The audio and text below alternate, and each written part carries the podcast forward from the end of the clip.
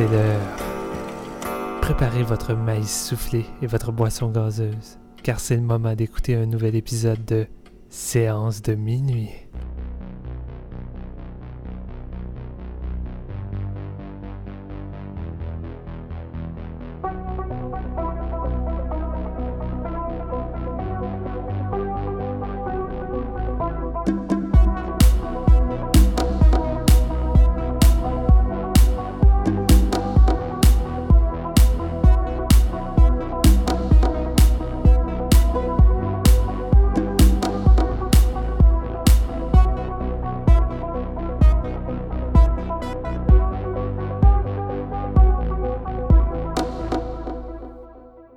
Salut tout le monde, ici Steven Lefrançois au micro et bienvenue à l'épisode 12 de Séance de minuit.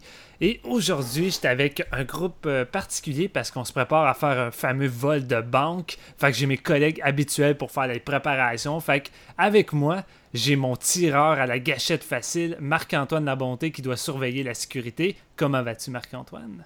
Ça va bien, ça va bien. Si vous me regardez de travers, vous regarderez plus jamais rien. D'accord. Et d'un autre côté, nous avons celui qui boit tellement d'alcool que finalement, il n'est pas capable d'ouvrir le coffre-fort puis il est obligé de faire sauter la dynamite. Jean-François Ouellette. yeah, yeah, what's poppin'? Comment vas-tu, Jean-François?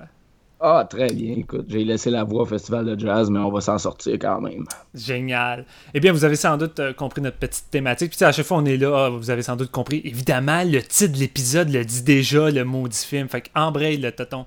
Fait qu'aujourd'hui, on va parler on va parler du nouveau film d'Edgar Wright, Baby Driver, avec beaucoup d'excitation parce que je crois que je peux le dire facilement sans gêne qu'on est tous des gros fans d'Edgar ici, les gars. Oui, effectivement.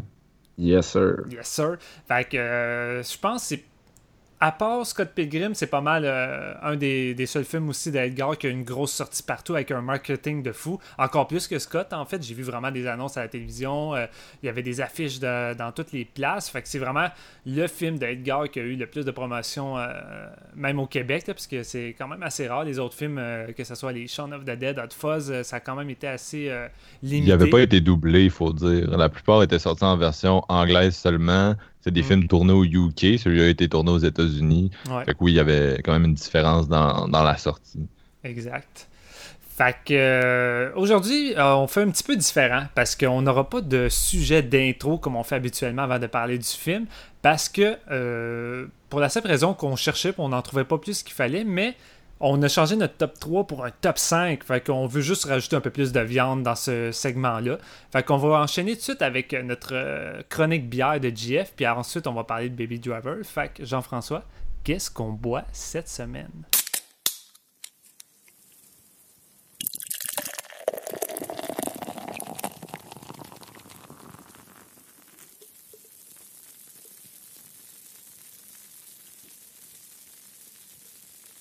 Oui, hey, je vous ai hypé une bière la semaine passée. Ben, c'est pas ça qu'on boit cette semaine, Caroline, parce que je l'ai laissé dans le d'air à mon chumé. Fait que j'ai choisi autre chose. Ben oui, c'est ça. Je vous ai tout contourné. Vous allez devoir attendre pour boire la, blanche euh, la blanche aux framboises d'Espace Soublon. Mais j'ai quand même. Euh, ben, en tout cas, j'ai été totalement à l'inverse de ce style-là cette semaine. On y va avec une bière de brasseur illimité des brasseurs de Saint-Eustache, dans le fond. Eux, ils n'ont pas, euh, pas, dans le fond, de pub, mais dans le fond, ils, font, ils, brassent en grande quantité quand même à leur, brasserie. Puis ils distribuent à grandeur du Québec. Euh, c'est la Mastock Porter que j'ai choisi dans le fond. C'est un euh, Imperial Porter vieilli en barrique de, whisky rye.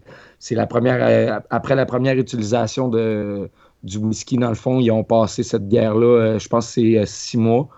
Euh, donc, euh, c'est vraiment, euh, ça dégage vraiment beaucoup d'ester de whisky, le, whisky de seigle qui est super intéressant. C'est une bière à 8% d'alcool, 38 IBU. Une robe voilée là, presque entièrement noire avec des légers reflets rubis, une légère mousse assez crémeuse dans le fond qui est persistante. Au nez, bon, ça explose le whisky, on sent vraiment ça. Puis même avec ma grippe, d'après moi, demain, j'aurais plus de grippe en buvant ça. C'est vraiment euh, le whisky rye qui explose, une vanille boisée qui est présente avec un léger sucre justement dans les arômes. Euh, on décèle des petits fruits séchés aussi, une espèce de confit là-dedans. Ça, sent vraiment, vraiment très, très bon. Puis une fois en bouche, on, réalise que la bière est moins lourde que ce qu'on s'attend. C'est une texture assez ronde quand même. Puis euh, en, premier, première, euh, en premier arôme, dans le fond, c'est vraiment le whisky aussi qui ressort. Un petit côté suave quand même qui, est, qui rend ça légèrement sucré aussi, avec la vanille qui revient aussi. puis le, sucré du fruit aussi revient, mais avec une touche épicée que il y a un petit peu d'anis dans le fond. Fait que c'est quand même pas trop lourd, ça se boit très bien. Euh, puis euh, ça réchauffe les esprits. Donc, euh, écoute, je me sens comme au mois de décembre, en plein mois de juillet, parce que la température est plate à mort. Mais comme je vais finir ma petite chronique parce que je suis allé voir Horloge Simard cette semaine aussi, puis eux autres, ils disent la bière, c'est du jus de fruits pour les enfants âgés de plus de 18 ans. Fait que je vous souhaite santé à tous. Dans le fond, tu ne conseilles pas cette bière-là avant un vote de banque, là. Ah, ben, c'est. En tout cas, comme tu l'as dit, ça se peut que je sois moins efficace que vous autres. ok, ben, attachez vos ceintures parce que maintenant, on embarque dans Baby Driver.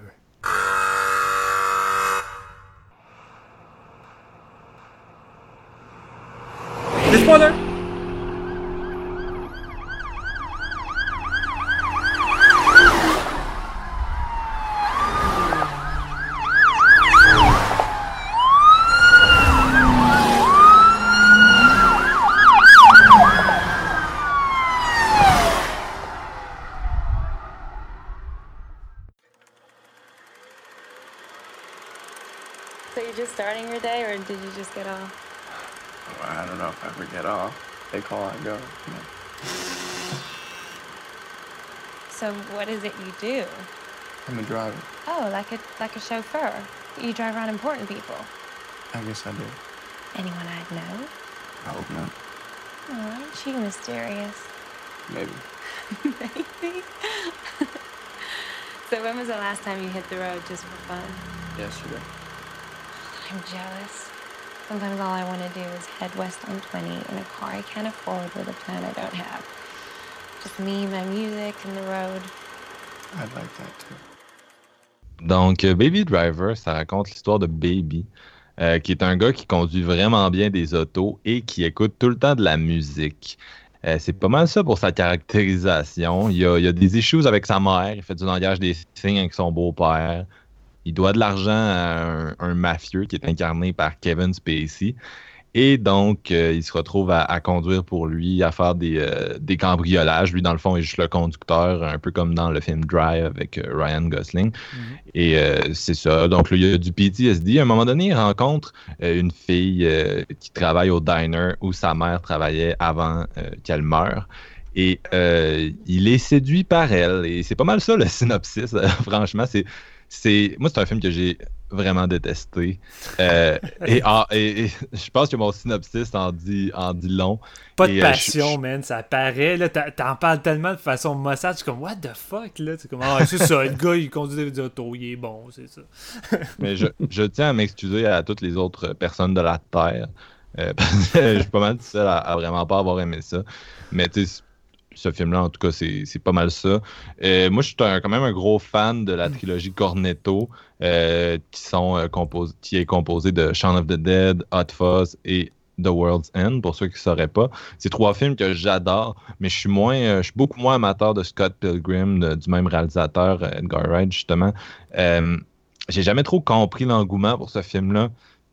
Moi, j'ai, bon, première chose, j'ai jamais pogné les références euh, au gaming. Mm. Puis, j'ai toujours vraiment détesté le protagoniste, puis tout ce qui gravite autour de lui. Puis, ça n'a jamais vraiment marché, ce film-là, avec moi. Euh, donc là, j'étais curieux de voir ce qu'allait donner Baby Driver, qui est un peu son, son, un autre film où Simon Pegg est pas là, Nick Frost est pas là. Euh, je pense que c'est la première fois qu'Edgar Wright écrit un film tout seul. Et il couple deux choses que moi j'adore. Je, suis un mélomane quand même intense. J'aime beaucoup écouter de la musique. J'en écoute euh, pratiquement autant que le personnage principal de ce film-là. Quand j'écoute pas un film, la plupart du temps, je suis en train d'écouter ma musique.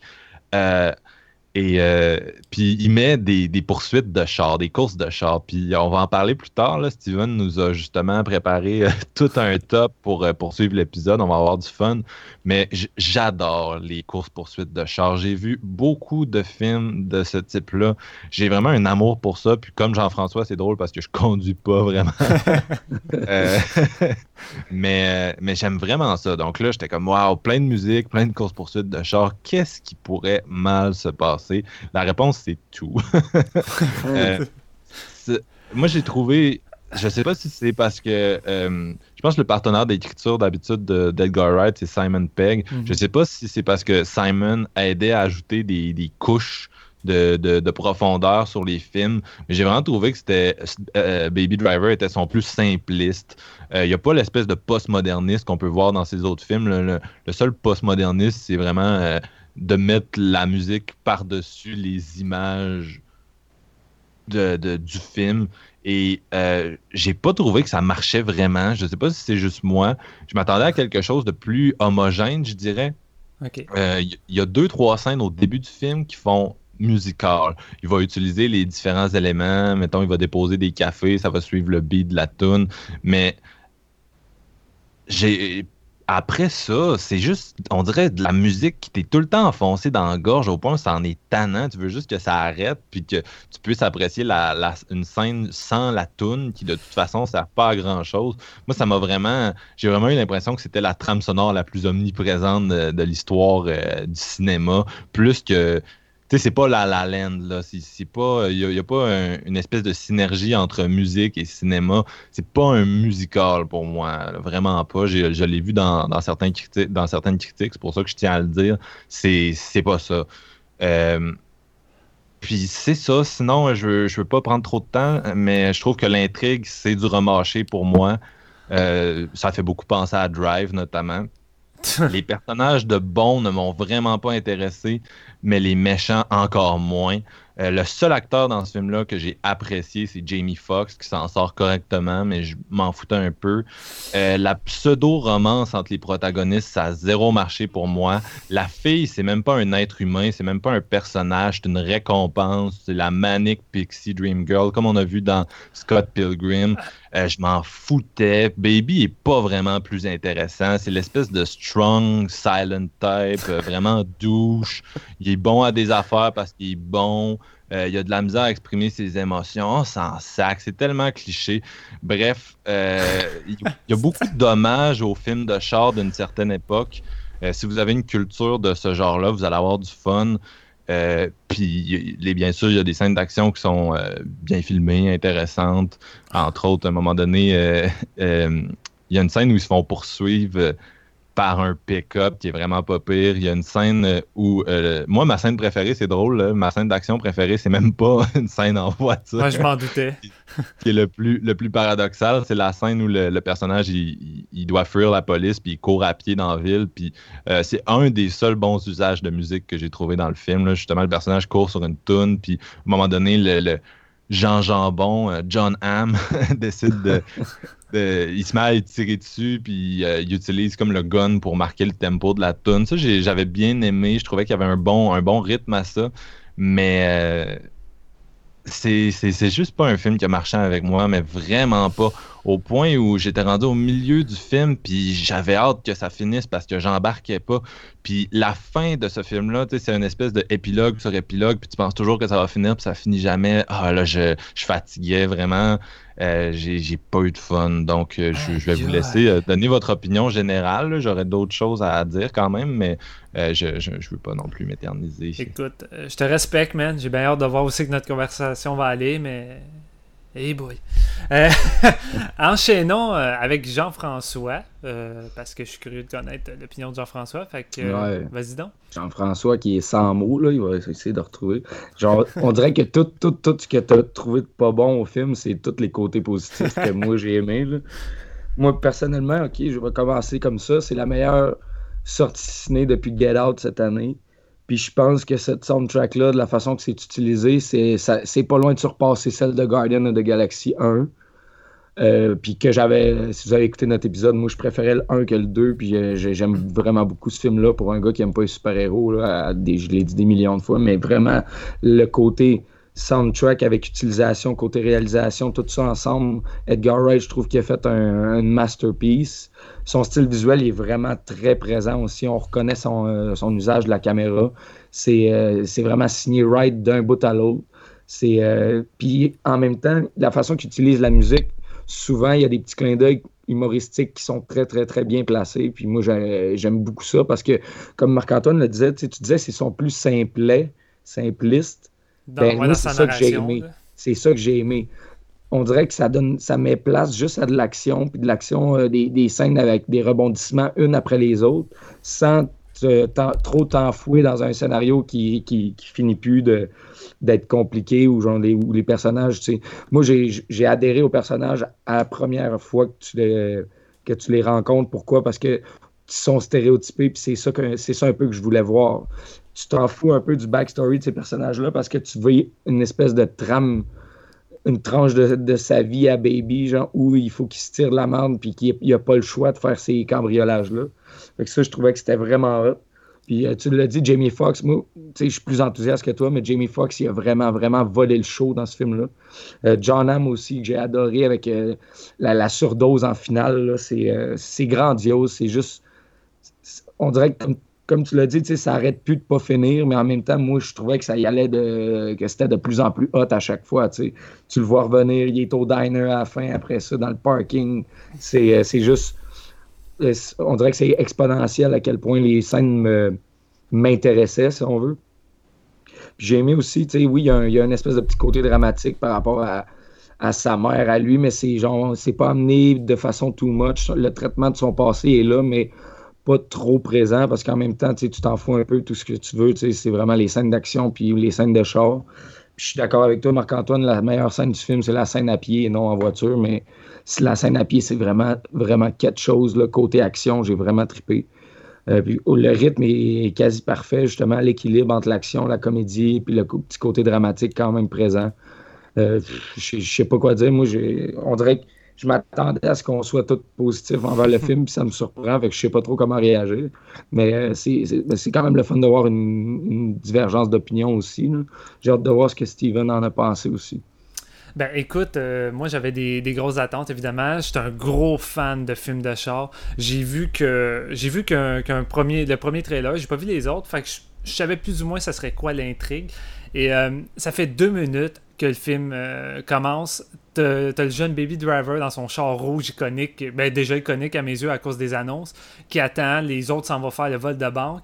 Il part une chanson, et là, tout d'un coup, il commence à danser, à interagir avec les éléments de la voiture pour suivre la musique, puis il s'amuse. Puis moi, ça m'a fait une bouffée de fraîcheur sur le coup. J'ai comme fait, asti que c'est le fun, puis ça faisait même pas deux minutes que le film était commencé, puis j'ai comme fait, ok, j'embarque déjà à fond. Et je pense que c'est juste ça. Tout, ça donne que moi, avec ce film-là, tout était synchronisé pour me plaire. Tout ce que j'aime était présent dans un mixeur pour me le balancer en pleine gueule.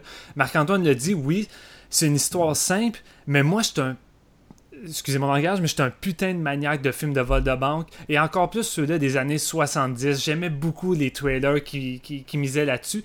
Et ce film-là, ça pue ça. Ça, pue le film de, vol de banque avec les. Euh, l'équipe différente à chaque fois, puis qui s'organise avant d'aller faire le vol, qui, qui me rappelait les productions des années 70.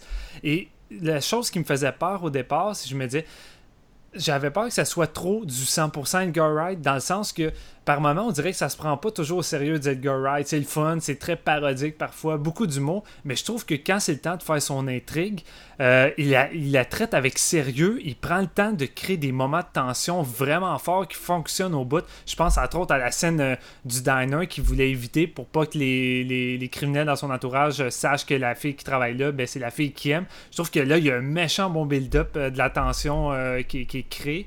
Et et je trouve que justement, c'est le film le plus calme de Edgar Wright en tant que montage. Je trouve que tu sais, Edgar Wright il est réputé parce que c'est un gars qui a, un rythme effréné, montage ultra rapide, mais tout le temps maîtrisé. Mais là, euh, en dehors des scènes d'action, c'est quand même plutôt calme, mais il prend le temps de construire ça, puis c'est tellement bien amené. Je sais pas, de la manière que c'est monté, je trouve que c'est un des films j'ai trouvé que c'est un des films les plus les plus euh, maîtrisés en tant que montage de Edgar Wright. Je trouve qu'il y a vraiment euh, un effort incroyable au niveau de ça. Et contrairement à Marc-Antoine, euh, moi, ça m'a pas fait l'effet de Suicide, Squad. J'ai écouté Suicide Squad, c'était musique après musique. J'étais comme, t'enchaînes n'importe quelle musique à n'importe quel moment. J'en ai plein cul. C'est juste pour essayer de faire cool.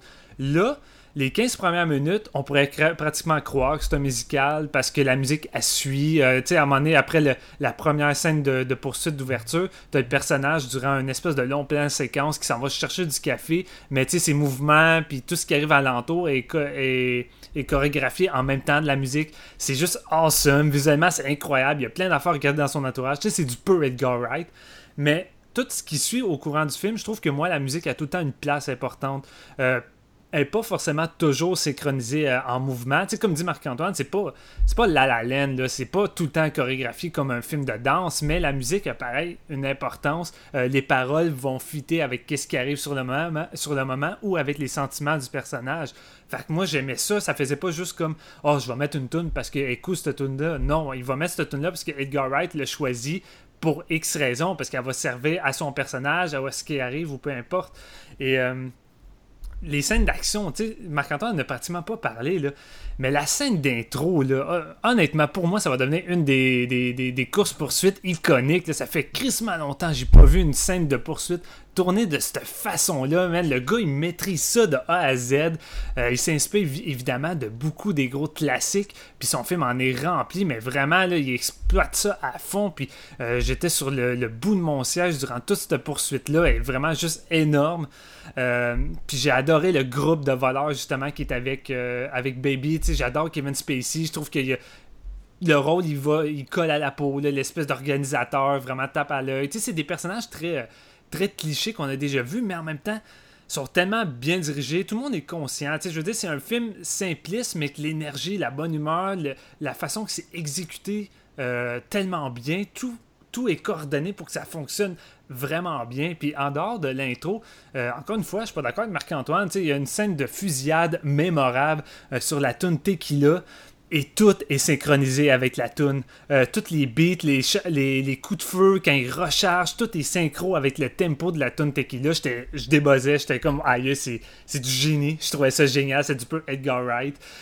puis moi, le personnage de Baby, je l'adore. J'ai pas besoin d'en d'en connaître plus. c'est le petit héros silencieux, mais déjà, le fait qu'il écoute sa musique, euh, il a un bon charisme, puis c'est surtout qu'il s'exprime il est très expressif. Il y en a qui disent Ah oh ouais, Ryan Gosling, euh, il est très maussade dans son rôle de driver. Il a de la misère à, éprouver n'importe quelle émotion, mais c'est tout le contraire avec Baby. Il sourit, il chante, il danse, il est très expressif, il est vraiment le fun. Et moi, son, sa, relation avec. Euh, la, la, fille du diner, moi j'adore. Je trouve leur amourette, euh, j'étais imprimé dedans à fond. Je trouvais que c'était un beau couple, c'était une histoire que j'aimais suivre, j'aimais l'aspect romantique du film. Euh, je trouve que justement cette fille-là sombre pas dans le Ah, oh, je me fais kidnapper, viens me sauver, baby. Non, tu sais, elle veut vraiment juste foncer avec lui, elle est prête à tout. Puis même qu'à la fin, euh, elle va elle va même participer à l'aider à s'en sortir. Puis c'est pas juste la petite princesse qui a besoin de se faire, euh, se faire sauver. Euh, visuellement, c'est de la bombe. Il y a vraiment des, idées de mise en scène géniales. Marc-Antoine l'a dit, une des poursuites avec le Jeep euh, qui se fait poursuivre par une espèce de.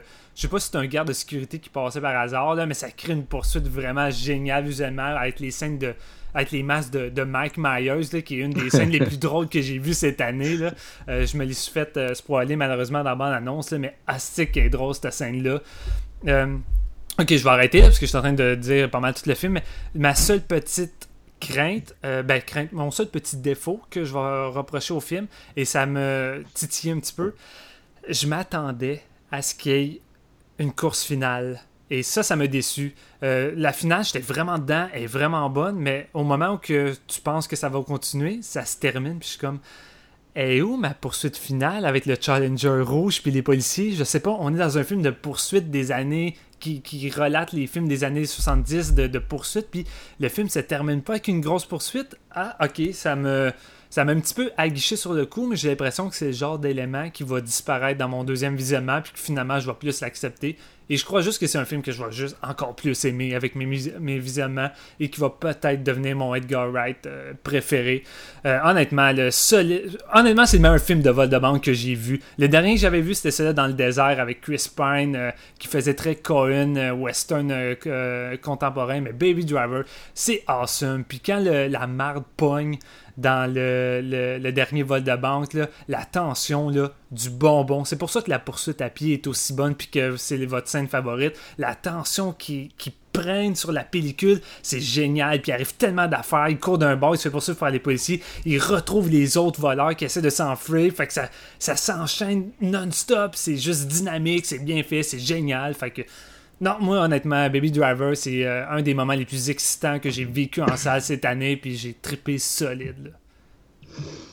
Puis en plus, euh, c'est un concentré de méga bonnes scènes d'action, entrecoupé de comme de petits développements justement avec son beau-père, avec euh, la petite femme du diner, whatever. Mais tu sais, chaque, chaque scène d'action est déjà une, pièce d'anthologie classique du style, on dirait. Là. Mais il va pas dans la il va pas dans la surdose. Tu sais, c'est le genre de film que tu te dis, ok, c'est Baby Driver. C'est un film où ça va accumuler autant de poursuites que dans les Fast and Furious. Puis en tant que tel, non. Quand tu regardes comme il faut, il y a peut-être trois 4 à la limite grosses poursuites dans tout le film avec une voiture.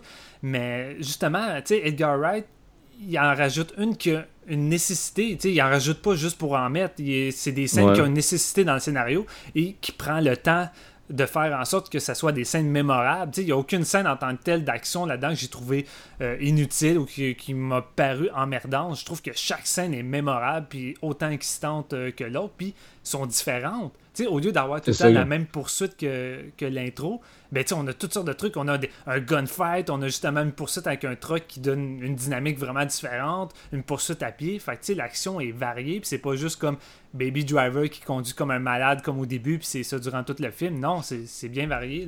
L'important, c'est ça, c'est qu'il se renouvelle, justement, puis même même les deux scènes de gunfight sont très très différentes l'une de l'autre. Puis, mm. dans ces scènes-là de, poursuite, quand ils tentent de s'échapper, euh, il y a des personnages que, tu vois pendant 30 secondes qui sont autant charismatiques que les personnages principaux. Tu sais, je pense à, à, genre grand-mère Black qui se fait voler son char, mais lui, il est comme non, tu sais, prenez votre, prenez votre bourse, puis je m'excuse, puis il part avec, euh, il part avec le char, mais tu sais, pardon, ces petits moments-là sont vraiment, vraiment le fun parce que tu, tu cares à propos des personnages, même si tu ne les reverras jamais. Tu dis, ah, ça, ça donne des mini-scènes qui ont une raison d'être, si on veut, tandis que si ça avait été l'inverse, ça aurait été décousu. Mais là, c'est très, très bien ficelé tout ensemble. Puis tu sais, c'est pas la perfection non plus. Tu sais, je veux dire, tu regardes la première scène de poursuite, c'est Baby Driver, c'est le chauffeur parfait qui fait aucune collision, qui conduit genre euh, au euh, millimètre près euh, à, éviter les obstacles, tout ça. Ben Mais tu sais,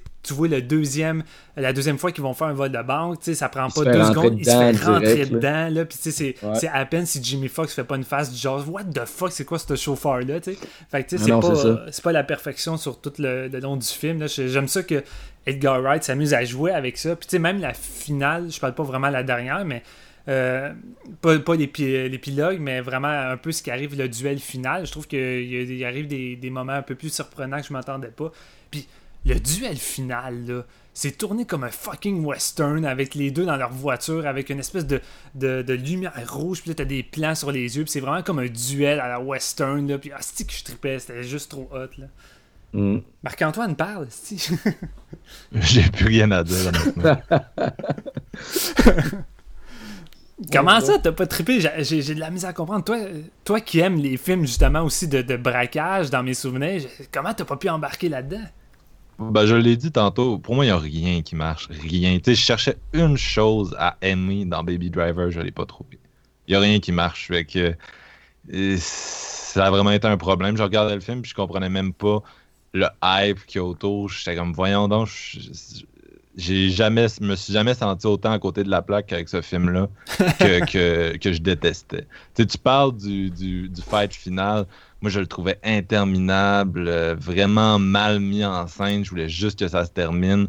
Euh, Jeff, tu parlais du, du, fait que à la fin, on voit un peu que c'est un bon gars. Euh, il y a une espèce de voice-over où on voit son, on voit les gens à la cour qui essayent de le défendre, de dire qu'il a, il a, c'était pas vraiment une mauvaise personne, il faisait, il faisait, il faisait des bonnes actions à travers ses mauvaises actions, et il essayait toujours d'aider les gens. C'était vraiment tiré par les cheveux. Moi, c'est pas un personnage qui a attiré ma sympathie du tout. Franchement, il s'en va en prison, puis je suis comme good for you. puis euh, j'ai vu un film cette année que j'ai adoré qui s'appelle Free Fire. Puis c'est drôle parce que euh, Edgar Wright a une scène qui est basically l'entièreté de Free Fire en trois minutes. C'est un, un, shootout dans un, dans un, warehouse pendant qu'il y a un échange d'armes à feu.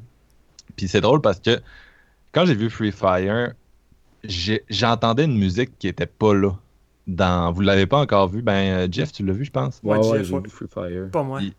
J'entendais une musique qui est pas là dans ce film-là. Il, y a, ben, il y a du jazz dans la soundtrack, mais le montage, c'est du jazz. ça, tu vois le, parallèle musical, je sais pas comment le dire. C'est comme si ça transcendait un peu les styles artistiques, puis la façon dont c'est fait, c'est tellement fluide, tellement euh, maîtrisé que je l'entendais. Tandis que là, on dirait que c'était comme une gimmick, puis on me forçait cette musique-là euh, dans les oreilles, puis c'était comme pas toujours mérité, c'était pas toujours. Euh, ça m'énervait plus qu'autre chose. Il y a des scènes que j'aurais trouvé meilleures sans l'espèce de euh, agressante en background. Moi, ça n'a pas marché avec moi. Le concept n'a pas marché, les personnages n'ont pas marché. Donc, c'est vraiment un film que j'ai trouvé pauvre puis qui m'a épuisé, en fait. J'ai trouvé trop long.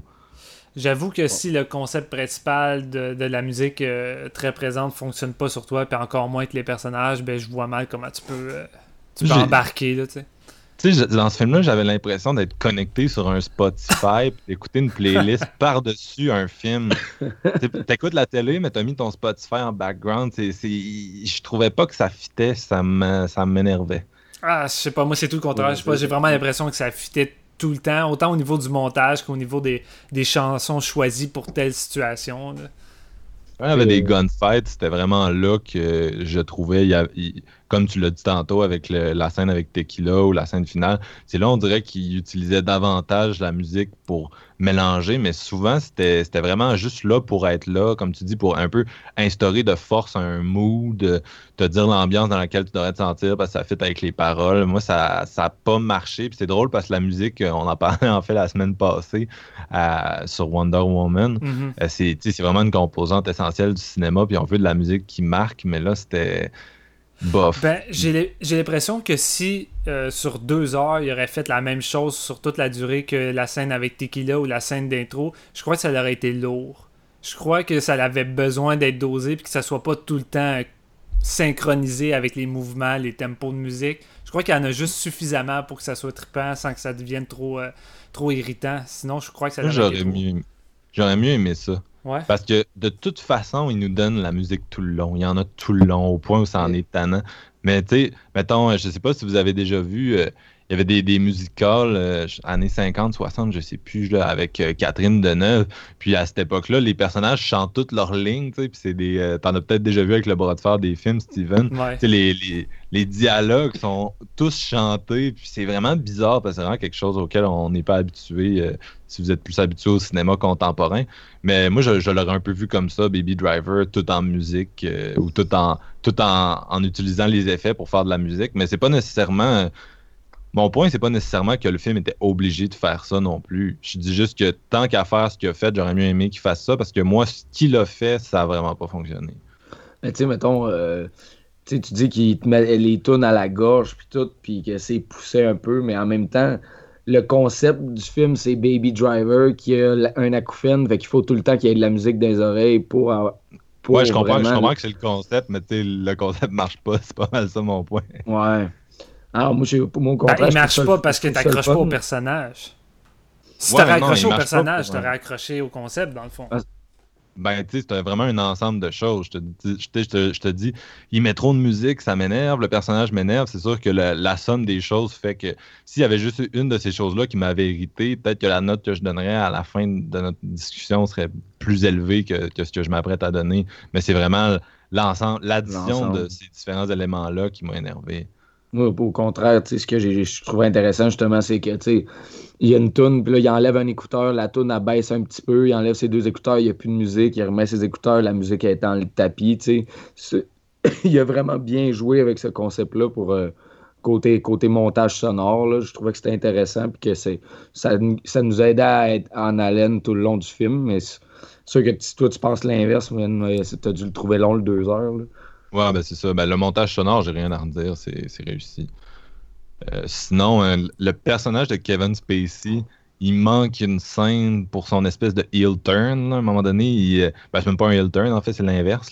il, est super méchant, il menace le personnage principal de Baby de, lui péter les jambes, de tuer les gens qui aiment s'ils travaillent pas pour lui. Puis à un moment donné, il voit avec la fille, ils sont sur le bord de s'en aller. Puis il est comme Ah, je vais me suicider pour, pour vous aider à partir. Puis ça fait, ça fait aucun sens. Il n'y a aucune logique dans, ben, comment je m'en vais de A à B avec ce personnage-là. Moi, ça marchait pas non plus. Ben, je trouve pas que ça clash, puis tout d'un coup, il décide de se suicider en même temps. Je veux dire, la scène que Baby Driver revient pour lui demander de l'aide, euh, il est persistant, puis il a toujours l'air d'être pareil, le, trou de cul qui, semble pareil avoir euh, un certain attachement à Baby, mais qui veut rien savoir. Et par la suite, je veux dire, c'est pas tant qu'il veut se suicider, c'est juste qu'il décide de les aider, puis ça donne qu'il est en train de crever sur le coup. Fait qu'il se dit tant qu'à faire, je vais y aller jusqu'au bout, puis les aider pareil, tant qu'à tant qu'à crever. Fait que je l'ai pas perçu comme Ouais, je vais me sacrifier pour vous parce que maintenant je suis 100% de votre côté. Non, non, c'est sûr, euh, je suis d'accord avec toi que c'est plus subtil que ça, mais ça reste que le changement de cœur est comme pas mérité, puis vient de on sait pas trop où, puis le, personnage crève quand même, t'as essayé de gonner euh, les adversaires de Baby pendant que lui peut s'enfuir. Moi, personnellement, euh, si j'étais Kevin Spacey dans une heure et demie de ce film-là, j'aurais juste jeté Baby en avant de moi comme bouclier humain. c'est parce que Kevin Spacey, sans Baby, il est rien. depuis ses débuts, s'il est rendu où ski, c'est grâce à Baby. C'est pour ça qu'il accorde autant d'importance en tant que tel. Et tu le vois tout le long du film, ils n'ont pas forcément une relation. Euh, je dirais pas jusqu'à dire père-fils, mais tu vois qu'il accorde autant d'importance que les autres. Il veut savoir son opinion, puis il a plus confiance en Baby que toutes les autres euh, qui, sont dans le groupe. En même temps, euh, c'est un petit peu normal, tu sais, quand tu vois les psychotiques qui fait partie du, groupe, puis Jimmy Fox qui est complètement déconnecté.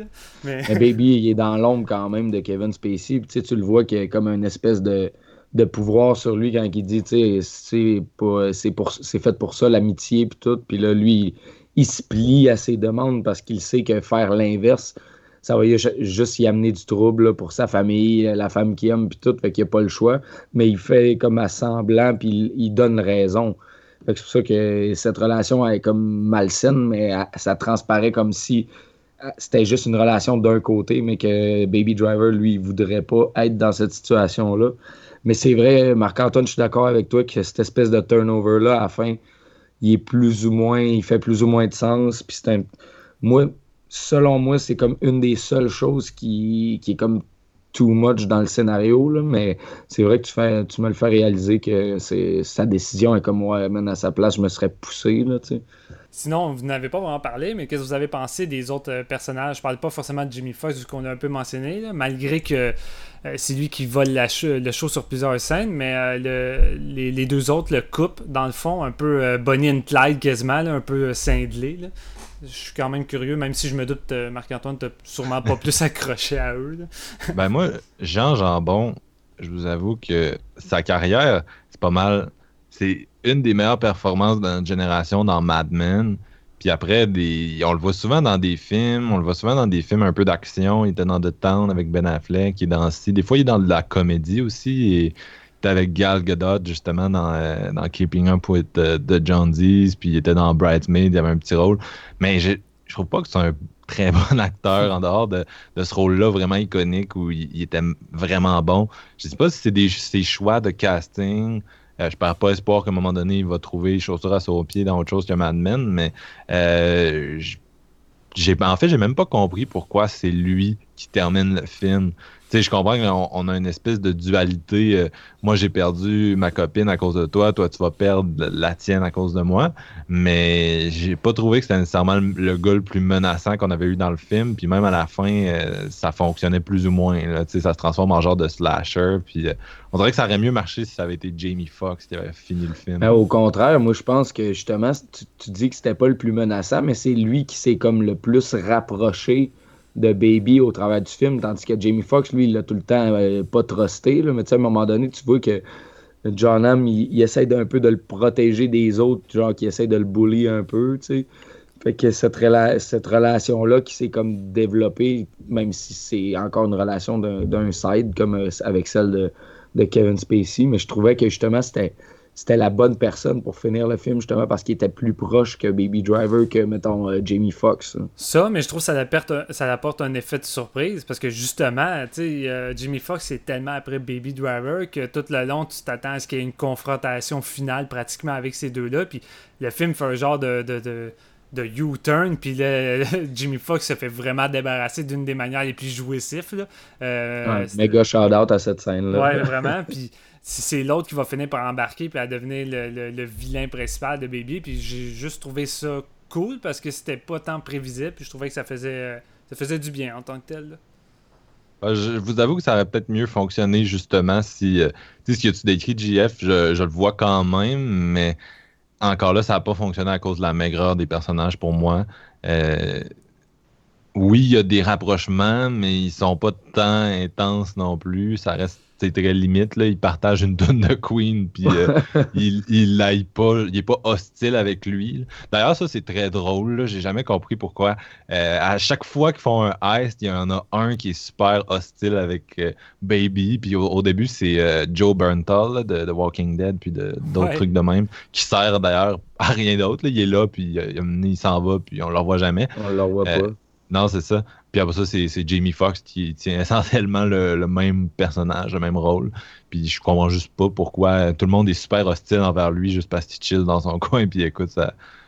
écoute son ben, queen. Je sais pas, tout le monde le voit comme une tête brûlée qui se pense supérieure à, toutes les autres, alors que c'est pas le cas. Fait que c'est peut-être juste un addon que Kevin Spacey engage juste des espèces de connards qui sont tout le temps après Baby Driver. Ouais, ça se peut, mais il y a une espèce d'obsession chez Edgar Wright, surtout dans ce film-là, de faut que le personnage de Baby soit cool. Faut vraiment beaucoup qu'il soit cool. Puis tu sais, il est cool, Baby, il est cool, mais moi, je, j'atteins le point où je le trouve pas tant cool. ben, il travaille fort là-dessus. Ben, c'est pas juste cool. De, de, nature, le personnage est juste cool, mais je veux dire, je sais pas, je, je, je, l'apprécie. J'ai juste de l'attachement avec lui. J'aime la manière qu'il agit avec les gens. C'est juste, c'est juste un bon gars, comme le disait Jean-François. Fait que c'est assez facile de l'aimer en en tant que tel. Je dois t'avouer que, comme toi, la première moitié du film, le premier groupe avec qui fait le vol de banque, je pensais qu'on passerait toute la durée du film avec eux, mais finalement, on change. Par moment on arrive avec Jimmy Fox, puis là, j'étais comme, est-ce qu'à un moment donné, on va prendre la peine vraiment de développer un lien entre le groupe? C'est ça que j'ai aimé finalement qui arrive à partir de la moitié ou que c'est vraiment avec le, couple du début plus Jimmy Fox que ça va être eux tout le restant du film. Puis là, Edgar Wright va vraiment construire des scènes de relations entre ces personnages-là. Il va y avoir des discussions, il va y avoir des liens, puis surtout de la tension, je pense, surtout. Moi, j'ai beaucoup aimé le fait. Euh, que notre couple de tourtereaux veulent juste crisser leur camp de leur vie de merde, fait qu'ils veulent faire un genre de road trip, puis c'est comme à 2h du matin, je m'en viens te chercher. Puis en tant que tel, moi en tant que spectateur, je voulais que ça arrive, je veux que le couple s'en aille, mais c'est shit après shit, puis il arrive tout le temps de quoi pour pas que ça, ça merde. Fait que je trouve qu'il y a vraiment une progression de, de, ça euh, durant toute la dernière moitié du film, justement de la tension que je trouve qui, moi, il m'a juste tenu en haleine vraiment sur, sur, tout le restant du film. C'est vraiment meilleur euh, cette, euh, cette finale-là que si, comme tu dis, s'il y avait. On le voulait, là, ce road trip-là, puis qu'il parte en paix, mais mm. c'est vraiment meilleur qu'il finisse un peu avec, en mettant des embûches encore, puis justement il s'en va en prison, il, il, a du temps pour tout ce qu'il a fait. Euh, il, méritait aussi en même temps, même si c'est un bon Jack. Fait que ça, clôt leur histoire d'amour d'une belle façon parce qu'elle va l'attendre euh, jusqu'à jusqu'à temps qu'il sorte de prison, justement, pour qu'il puisse recommencer à vivre ça. Tandis que tu finis le film, mettons, 15 minutes plus tôt. Ben, dis 15 minutes, mais mettons une dizaine de minutes plus tôt en les, faisant partir, puis ah, la vie est belle, c'est fini. Ça fera encore moins de sens. Ça non plus, je trouve pas que c'est gagné. Euh, je disais que je, trouvais, je comprenais pas pourquoi Kevin Spacey devenait ce qu'il devient. Euh, la fille, la fille puis Baby, il manque vraiment de quoi dans leur, euh, dans leur histoire, dans leur romance, pour qu'elle fasse la décision finale de rester avec lui, même s'il a commis des crimes, de l'attendre pendant cinq ans pour qu'il sorte de prison. Est-ce que quelqu'un dans, une quelconque réalité ferait ça? Surtout par rapport à ce qu'eux ont vécu ensemble, qui est finalement très peu. Euh, moi, c'est cute pour être cute à la fin, là, mais il n'y a rien là-dedans que je trouvais mm. euh, fonctionnel, en fait. Mais en tant que tel, ça cherche pas à être réel. Je veux dire, c'est du cinéma. Puis Edgar Wright l'a compris. Puis, sais, qu'est-ce qu'on voit là? Ça tente pas d'être réel sur pratiquement aucun point. C'est juste que la Max s'est amené. Moi, je sais pas, j'y croyais, ça m'a pas pris plus de scènes qu'il fallait. Tu sais, juste la scène de la buanderie, ça me suffit à croire leur, euh, leur relation puis leur coup de foudre qu'il y a eu entre les deux. Tu sais, parfois, ça prend pas grand chose juste pour que les deux soient prêts pour rester ensemble. Je veux dire, tu tombes sur la bonne personne, puis c'est tout. C'est un peu ce qui m'est arrivé avec Baby Driver. Euh, je suis juste tombé sur un film qui, pendant deux heures, ben j'ai juste passé deux heures avec toi. T'avais tous les ingrédients qui faisaient en sorte que tu me charmais, puis j'ai envie de passer ma vie pratiquement avec toi. Fait un, film, c'est un film. Oui, non, je sais. Euh, non, mais tu sais, genre, je comprends parfaitement que le, le but, le but c'est pas de dépeindre quelque chose de réaliste. En même temps, tu sais, une relation, c'est une relation, l'amour, c'est l'amour, puis on en a toute une certaine vision. Puis si t'es pas capable de me convaincre du fait que la romance entre tes personnages, elle existe, sais, même si t'es dans un film de sci-fi euh, euh, qui se passe en 2300, je veux dire, euh, un lien entre deux humains, c'est pas mal toujours pareil. Puis, au cinéma, le but, c'est de bâtir ce lien-là, de le montrer crédible, qu'on y croit, qu'on ait envie qu'ils survivent. Moi, je m'en foutais. Elle aurait pu s'en aller à la fin. Moi, en tout cas, je serais parti, je serais allé vivre ma vie, puis je l'encouragerais à faire de même si elle écoute ce podcast. je pense pas qu'elle l'écoute, là, mais. tu sais, Baby Driver, il y a un petit côté euh, mystérieux, vraiment charmant aussi, puis elle a été charmée par ça, puis peut-être que tout ce qu'on sait pas de cette fille-là, parce qu'on n'en sait pas vraiment beaucoup sur cette fille-là, mais peut-être que ça. non, c'est ça, on la connaît pas, mais dans le fond, c'est peut-être voulu de même, sais, parce que les réponses, ça sont à ses réactions euh, face à ce qui arrive. Là. Elle réalise que c'est un criminel qui a menti, pas qui a menti, mais qui disait pas vraiment la vérité. Elle, ça l'a peut-être comme excité, puis elle est comme genre, hey man, je veux ce genre de gars-là. Il est, mettons, il est badass, puis je le savais pas. C'est pas un chauffeur de limousine.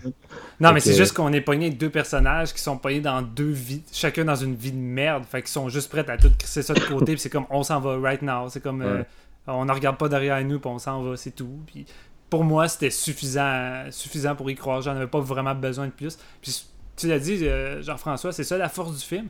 Baby Driver, c'est la simplicité même sur son intrigue, sur, sur, ses personnages. Puis ça fonctionne juste du début jusqu'à la fin grâce à ça pour moi. J'avais pas envie forcément d'un truc complexe. Puis euh, comme j'avais mentionné au début, moi, le fait qu'il traite. Euh, pareil, son intrigue avec sérieux, je veux dire, les, les, scènes de vol de banque, surtout le dernier, c'est vraiment, c'est un putain de scène de, de, chaos entre les voleurs, les, les policiers, ça se tire dans les rues, puis c'est vraiment, tu sais, que je dis pas que c'est du même calibre, c'est différent, mais tu sais, ça me rappelait quasiment Heat avec de Michael Mann, là, vraiment, la fusillade euh, se déroule tout partout à travers le, centre-ville, puis moi, je tripais, puis c'est violent, tu sais, Edgar Wright s'est pas empêché de faire un petit film de, de PG-13, tu sais, t'as quand même du sang qui gicle un peu partout, des têtes qui se font écraser, fait que j'étais comme, ok, non, c'est vraiment là, puis Edgar Wright voulait pareil offrir un un vrai film de vol de banque traité avec sérieux. Un vrai spectacle. moi, ça m'a mm. plu. Fait en gros, c'est pas mal ça pour moi. Peut-être qu'Edgar Wright va faire genre Baby Driver 2, puis ça va être Baby qui se pousse de, de son divorce en char, puis Marc-Antoine, il va dire que c'est un 5 sur 5. Pourquoi pas? non, mais moi j'imaginais, genre j'étais comme, hey, c'est sûr que maintenant c'est tellement cool puis ça fonctionne, tu sais, Gara il va peut-être penser à faire une suite. Puis là, j'étais comme, j'imaginais comment il pourrait faire cette suite-là. Je veux pas de suite, man. Tu sais, sa suite, là, ça serait comme son char, tout l'intérieur s'est fait en speaker parce qu'il n'y a pas le choix de sentir la vibration des tunes pour entendre les paroles, là, puis. ah, parce qu'à à partir du moment où il a reçu les deux coups de gun à côté des oreilles, tu, comprends qu'il il va peut-être quasiment finir par être proche de son beau-père, tu sais, comme. Euh, mm dans le même méta, en fait, physique, là, mais, mais ça s'enligne pas vers ça. Moi, je pensais qu'il allait justement être sourd à partir de ce moment-là, puis c'est pas ça. Même, le, petit personnage, on va pas mentionner l'handicapé le, euh, sourd euh, et muet, là, les seuls moments que Baby passe avec, je le trouvais super. Euh, c'est malade. Super attachant. je m'en faisais pour ce personnage-là, puis j'avais pas envie qu'il qu meure. Puis le petit moment dans l'asile, pas l'asile, mais le, foyer pour personnes âgées, honnêtement, ça, ça, me faisait de quoi. Puis non, j'aimais vraiment les personnages. Là, mais... Tout ce qu'il dit, c'est comme tout, c'est plein de bonté en même temps. Là. Il réalise que. Regarde les nouvelles, puis il réalise que dans le fond, c'est son, c'est son fils adoptif qui, qui fait tous ces, ces crimes-là, puis que dans le fond, il dit Man, t'as les mains sales, je veux pas de ton argent sale, là, là. puis il dit c'est juste pour qu'on. Je veux juste clairer ça, puis finir, pour en finir. Mais leur relation à ces deux-là, c'était Je pense que c'est la relation la mieux développée du film. Ben, sur ça, est-ce que vous avez d'autres choses à, rajouter? J'ai l'impression que Marc-Antoine n'a vraiment pas grand-chose à dire ce soir, là. Mais.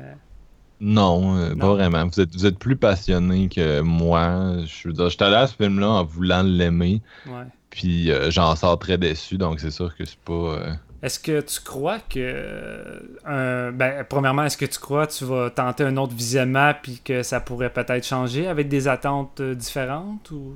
ben, c'est sûr que Edgar Wright, je vais l'essayer au moins une deuxième fois. Euh, par contre, je suis vraiment pas pressé de le faire. Puis on verra rendu là. Je vous donnerai des nouvelles si euh, j'ai mieux aimé ça cette fois-là. Mais euh, ça, pourrait bien attendre un an ou deux. ok. Ben là-dessus, on va, on va y aller avec les notes. Fait que Marc-Antoine, c'est quoi ta note finale? Moi, c'est un 2. Il y a des scènes d'action intéressantes, mais j'ai pas aimé ça. Et toi, Jean-François? Moi, j'y vais avec un très fort 4.5. Puis en plus, juste pour terminer ça, je vais raconter une petite anecdote. Tu sais, j'ai J'étais à Montréal aujourd'hui, puis il fallait que je voie le film. Puis je me suis dit, bon, tant qu'à retourner à Deux-Montagnes, puis remonter à Laval pour aller le voir en anglais, je suis à Montréal, fait que je vais le regarder en anglais, puis après ça, je vais retourner chez moi, tu sais. Puis j'ai choisi le seul cinéma à Montréal qui avait aucune version anglaise. puis je comprenais pas comment ça se fait qu'à Montréal, il y a un cinéma qui a juste des versions françaises, tu sais. Même si on est au Québec, je veux dire, tu sais, à Montréal, je m'attendais quand même à ce qu'il y ait les deux versions. Quel cinéma? Mais bon, euh, dans le quartier latin, dans le fond, euh, sur Saint, coin Saint-Denis, puis euh, en face de la cinémathèque. Ok, mais il y en a d'habitude des films en anglais. C'est juste que celui-là, il l'avait pas? Ben, j'ai regardé, puis il y avait pas mal, pas mal beaucoup de versions françaises comparées ah, à la version anglaise. Mais en tout cas, c'est juste moi qui n'ai pas fait attention sur mon téléphone avant de me diriger dans ce coin-là. Mais je pense que je sentirais beaucoup mieux mon 4.5 si j'avais vu la version originale, mais quand même, j'y laisse parce que je reconnais que j'aurais vraiment solidement apprécié encore plus si je l'avais vu euh, en VO. Ça pourrait être pire, tu pourrais habiter à Québec, puis euh, là où les versions anglaises sont aussi rares que les visites du pape. Fait tu l'as vu en français toi aussi, Marc-Antoine? Non, je l'ai vu en anglais. mais là, tu, te contredis. C'est ça pour ça. non, mais tu sais, dans le sens que euh, on a quand même un ou deux cinémas qui présentent des, représentations en anglais, puis euh, les cinéplex aussi des fois, mais ça arrive assez régulièrement qu'il y a des films que je puisse pas voir. Tout simplement en, anglais dans ma ville au complet. C'était au centre-ville de Montréal, c'était un gros blockbuster, puis j'ai pas réussi à le voir, Colin. Hmm. Eh bien, moi, j'y vais aussi avec un 4.5 sur 5. Euh, oui. J'ai tellement eu de fun que je suis déjà impatient de le, de le revoir. Euh, euh, moi aussi, je vais y aller avec une petite anecdote, mais je commence le film, tu sais, les 15 premières minutes, je suis comme en train de triper. Je tripe sur la poursuite euh, de char, je tripe sur le long générique en plein séquence de musique. la séquence se termine, il prend son café, il s'en va. Il y a un couple qui rentre puis qui s'en vient commencer le film. Je suis comme, vous venez de manquer la meilleure poursuite de char de film, vous allez trouver ça, vous allez trouver ça décevant d'avoir loupé ça. Je trouvais ça un petit peu triste, puis j'étais comme. J'imagine qu'ils ont vu les annonces. J'imagine ces, ces personnes-là qui ont vu l'annonce à TV. T'as-tu vu ce qu'il fait avec le char rouge entre les containers de poubelle? Puis là, il vient voir le film. Après, il est comme Chris, j'ai même pas vu cette scène-là où ce qu'elle est, ce film poche. Mais non, c'est ça. Honnêtement, Edgar Wright m'a vraiment gagné avec ce film-là. Puis euh, c'était juste une bouffée de fraîcheur qui m'a fait du bien. Là pas loin d'être meilleur que Shaun of the Dead pour moi aussi. C'est différent. Tu sais, c'est pour ça, c'est ça que je veux en, en tant que tel. J'ai pas envie que Edgar Wright fasse tout le temps du pseudo, euh, du pseudo Shaun of the Dead avec tout le temps le même genre de, rip. Tu sais, comme Scott Pilgrim, c'est un rip vraiment épuisant. C'est non-stop, ça n'arrête plus, puis c'est correct, ça fit dans le dans l'univers de Scott Pilgrim, puis c'est le fun. Mais j'avais pas envie forcément que ça fasse ça avec Baby Driver, puis je trouve que avec ce film-là, il essaye pareil de s'éloigner de sa trilogie, puis de justement du côté de, Scott Pilgrim, puis il essaye vraiment d'installer de quoi de différent à chacun de ses films, puis ça me plaît. Fait que là-dessus, je suis vraiment curieux de voir qu'est-ce qu'il va faire par la suite. Euh, c'est vraiment, mhm. c'est vraiment un réalisateur puis scénariste talentueux, puis euh, euh, j'applaudis haut la main, honnêtement. Là, ce gars-là, il a fait aucun faux bon pour le moment. Et je dis ça alors que le troisième film de la trilogie World's End, moi, m'avait déçu. Euh, surtout, en fait, la, la, la, Ah, le, dernier, meilleur. le, dernier, le dernier acte m'a vraiment déçu. La, la première heure et demie, j'étais comme si de la fucking bombe. Puis je l'ai revu comme plusieurs, euh, une couple d'années après, puis euh, honnêtement, je l'ai je l'ai revu à la hausse, là, je l'adore au bout, là. Fait que, Ouais. euh, Tu Ouais, mets une gang son- de gars qui font une tournée de pub, moi, tu penses-tu à quel point j'aime ce film? oui, mais t'oublies ça, c'est sûr que c'est ton volet préféré. Pas mal. T'as-tu Ah non, déjà- c'est vrai. Oui, c'est vraiment, c'est son plus dark aussi, je trouve, là, euh, World's End, de loin. Ouais. là, c'est Ouais. comparé à- au précédent, euh, surtout Hot Fuzz, qui est quand même euh, très amusant. Là, c'est, Ouais. Comme tu disais, c'est plus Scott Pilgrim. C'est, euh, ben, la plupart de ses films, je dirais que Baby Driver est peut-être celui qui a le rythme le moins comme effréné. là. Mhm. Mais c'est ça, Hot Fuzz, c'est comme effréné, puis c'est, c'est très drôle. Puis t'arrives à World's End, puis effectivement, la dernière partie est très très sombre, donc il faut savoir s'ajuster, je pense, là, Ça à te ce qu'il essaie lâche. de te proposer. Ouais, il, a tout, habitué, il a tout le temps su se renouveler, c'est ça qui est le fun, justement, on en parlait, mais tu sais, c'est tous des épisodes, euh, tous des, des volets différents, puis il, le maîtrise euh, à chaque fois, euh, moi, de façon assez égale. là. Je suis curieux, Jean-François, euh, t'as-tu euh, fait, euh, comme dans euh, une genre de randonnée 12 pubs euh, en une soirée? Ben, moi, ma fête l'année passée, on en a fait 17. Ah, Puis, oh euh, à Montréal. Puis cette année, on voulait se rendre à 20. Puis en fin de compte, on. Parce que nous autres, notre concept, mettons, c'est moi que mon chum, euh, un de mes chums, Phil, sa fête, c'est la semaine avant la mienne. Fait qu'on fait tout le temps une- un- comme un party commun. Puis on descend downtown. Puis on se dit, on prend un verre de bière par bar, seulement une consommation, pas une pinte, un verre. Puis on essaie d'en faire le plus possible. Puis on était trois gars l'année passée. Puis on s'est rendu à 17 en 11 heures. C'était quand même pas pire. Mais après, là, les gars, ils commençaient à, commençaient à tirer de la patte, fait qu'on s'est retourné à la maison. Mais cette année, on s'est dit, on va se rendre à 20, on va vraiment faire ça. là. on va pas prendre de shots, on va pas prendre de peintes, on va respecter les règles. Puis en fin de compte, on- j'étais juste avec Phil cette année, on était juste les deux. Puis euh, on a pris des pintes à tous les pubs, fait qu'on a, on a fait 12 bars, puis après ça, on n'était plus capable. Mais 12 pintes en 10 heures, c'est quand même pas si pire. là. On s'est fait donner un shot par un gérant de bar à quelque part aussi.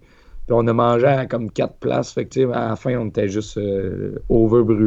Mais c'est des belles expériences. C'est le fun à faire. Là. Ça, ça fait des, comme des missions. Je pense que c'est un peu World's End qui nous a donné le goût d'essayer de faire ça. Tu sais bien que si Gary King pourrait t'entendre en ce moment, il serait comme Fuck yeah, man! Party time! Yes, sir! Puis là, t'aurais Nick. Frost qui serait comme un maudit immature. Ah, mais, euh, non, ça fait des belles journées, mais tu sais, comme une fois par année. Là, tu fais pas ça à tous les semaines non plus. là. Non, c'est clair. Mm. Eh bien, là-dessus, je pense qu'on peut euh, maintenant enchaîner avec euh, notre fameux top habituel. Fait que aujourd'hui, on a fait de quoi d'un peu plus différent. Pas tant que ça, en fait, on a juste rajouté deux, euh, deux numéros de plus. Parce que. Ah, c'est c'est pas évident. C'est c'est pas le choix qui manque. Et euh, je me suis dit, gars, je veux automatiquement en faire un top 5 au moins pour que ça soit un peu moins difficile. Puis j'ai passé plusieurs des journées à me gratter puis à changer les numéros. Puis finalement, c'était pas plus facile. Mais on va y aller avec notre top 5 de nos poursuites de chars favoris. Fait que ça veut pas dire forcément que c'est notre film favori ou un des meilleurs. C'est vraiment, on se concentre sur la scène en question. Fait que, euh, évidemment, ça fit avec Baby Driver. Euh, Peut-être que plus tard, la scène d'intro de Baby Driver va se retrouver dans un de mes, euh, mes tops comme ça. fait que, euh, on va commencer avec Marc-Antoine. Fait que ton numéro 5. Oui, ben moi, euh, je l'ai dit tantôt, euh, malgré le fait que j'ai complètement traché Baby Driver, ben là, je vais être plus positif parce que je vais parler de mon amour pour les films de char. Puis, euh, écoute, on a changé le top 3 pour un top 5 à la demande de Steven qui pouvait juste pas euh, tolérer l'idée de- d'en nommer juste 3. Puis même là, j'étais pas capable. Il y en a tellement que. Donc, en numéro 5, j'en ai mis deux. Je Oh, tricheur! J'ai juste. triché. J'ai triché. Toi, toi, t'as triché avec ton Jodorowsky, fait que tu m'en devais une. euh, Comment tu te rappelles de ça? Je m'en souviens sûr, très ça bien. ça m'a perturbé. Mais donc, euh, deux films euh, que j'adore dans leur entièreté, contrairement à certains films qui ont des, des scènes de char qui sont vraiment hot, mais qui sont moins intéressants. Bolite. Euh, Ah, Là-dessus, je suis parfaitement d'accord avec toi. ouais, c'est ça. Une scène vraiment d'anthologie de voiture, mais le reste du film est. euh, Bref, deux films que j'adore. Euh, Children of Men et We Own the Night. C'est quand même des, courtes scènes de voiture, mais c'est deux scènes qui m'ont vraiment marqué. Euh, c'est deux scènes qui font le pari de rester dans l'habitacle de la voiture durant la scène. Euh, ben, We Own the Night, il y a quand même des, plans extérieurs, mais il y a plus de perspective, disons. on, est plus dans la perspective du gars qui conduit, qui est joué par Joaquin Phoenix que euh, dans. Il y, a d'autres films où c'est plus euh, une espèce de vision globale. Je pense à, Baby Driver, entre autres. Euh, puis bref, je, vais commencer par Children of Men, qui est vraiment un chef-d'œuvre pour moi. je me souviens quand j'étais ado, le film qui m'a comme montré c'était quoi un scénario, c'était Pulp Fiction. Le film qui m'a comme donné une leçon 101 de montage, c'était Requiem for a Dream. Puis le film qui m'a fait faire aïe aïe, c'est bien hot la réalisation, c'est Children of Men. Et surtout avec ces, plans séquences, dont celui dont je veux parler en ce moment, qui est une scène de char. Euh, vous l'avez peut-être déjà vu, ce film-là. Les personnages sont dans, le bois. Euh, ils vivent dans une espèce de futur dystopique euh, qui est assez. c'est pas un futur lointain, c'est vraiment proche de nous. En fait, ça, ressemble de plus en plus à la réalité dans laquelle on vit, malheureusement. Euh, c'est triste parce que j'ai réécouté le film cette année pour ses 10 ans, puis vraiment, je me sentais plus. Je, trouvais que ça correspondait davantage à la réalité que la première fois que je l'ai vu en, 2006. Non, c'est malheureux. Mais bref, euh, les personnages roulent dans le bois, sont dans une voiture. Il euh, n'y a pas de grosse différence avec nos voitures. C'est une voiture intelligente. Là, dans le pare-brise, il y a, des, des informations qui apparaissent mais sinon, c'est pas mal le même genre de char que ce qu'on a. Puis, euh, il arrive à une espèce de barrage. C'est un piège qui leur a été tendu par des, euh, des méchants qui, à ce moment-là, on sait pas exactement c'est qui, mais il y a une espèce de centaine de gars qui sortent du bois avec des massues, des guns, puis qui se mettent à descendre en courant sur le char. Il y a du monde qui lance des cocktails Molotov. Fait là, nos personnages se mettent en, en reculons, puis ils reculent sur le petit chemin duquel ils sont venus, puis le gars, regarde derrière lui, puis il essaie de faire reculer sa voiture. Il y a une moto qui s'en vient sur eux autres. Bref, c'est euh, tout tourné dans un seul plan. Euh, je me souviens qu'à l'époque, j'étais tellement intéressé à savoir comment il avait fait ça. Je, regardais le making-of. Euh, puis je tripais, c'était fluide, c'était vraiment excitant comme scène. puis ça m'a marqué. Donc, quand quelqu'un me dit Car Chase, oui, je, peux penser à des, des, des, des, films comme Bullet, justement, où on évite le trafic, puis on jump, puis, euh, puis c'est malade, mais je pense beaucoup à, Children of Men aussi, parce que c'est vraiment. Euh, je ferme les yeux, puis je vois encore ce, fameux plan-là. Euh, puis We On the Night, c'est la même chose. C'est une scène de comme deux minutes et demie qui nous vient d'un des cinéastes les plus underrated, je trouve, aux États-Unis, James Gray. Euh, qui encore mm. cette année a fait, a fait un, solide chef-d'œuvre, Lost City of Z. Si vous ne l'avez pas vu, je vous conseille vraiment ça. Euh, moi, ce serait pas mal dans mon top 5 de l'année jusqu'à maintenant. Et euh, We Own the Night, c'est un film qui est sorti il y a une dizaine d'années. C'est un polar. Il y a Joaquin Phoenix, je l'ai dit tantôt dedans. Il y a aussi Marky Mark Wahlberg. D'ailleurs, les deux. capable de pas rire quand tu dis Marky Mark, oublie ça. Là. Mais ça, les, deux étaient ensemble dans un autre film du réalisateur de Yards avec euh, Charlie Theron. Mm-hmm. Et euh, fait que c'est encore une espèce de polar urbain euh, qui est très axé sur la famille. Puis, bref, je ne vais pas vous raconter le film au complet, mais le personnage de, Phoenix se retrouve escorté par la police. Puis il est dans sa voiture, puis il, il pleut à Sio. Ils sont sur l'autoroute, on voit rien. On est dans le char avec Phoenix, on voit devant lui, on voit sur le côté euh, de sa perspective, puis il pleut là, au point où tu vois à peine le char en avant. Puis à un moment donné, il y a un auto qui se rapproche de lui, puis le gars il tire. Euh, fait que là, euh, eux essayent de se baisser. il est avec sa, copine qui est jouée par Eva Mendes, qui essaye de se, cacher en dessous du, banc. Puis ils se font tirer dessus. les polices qui les escortent se font tirer dessus. C'est des gangsters qui les attaquent essentiellement. Puis euh, le personnage de Phoenix essaye d'éviter des chars qui dérapent, un semi-remorque qui dérape. Il se retrouve dans, dans, la voie inverse. Puis avant de retourner, puis c'est tellement bien mis en scène.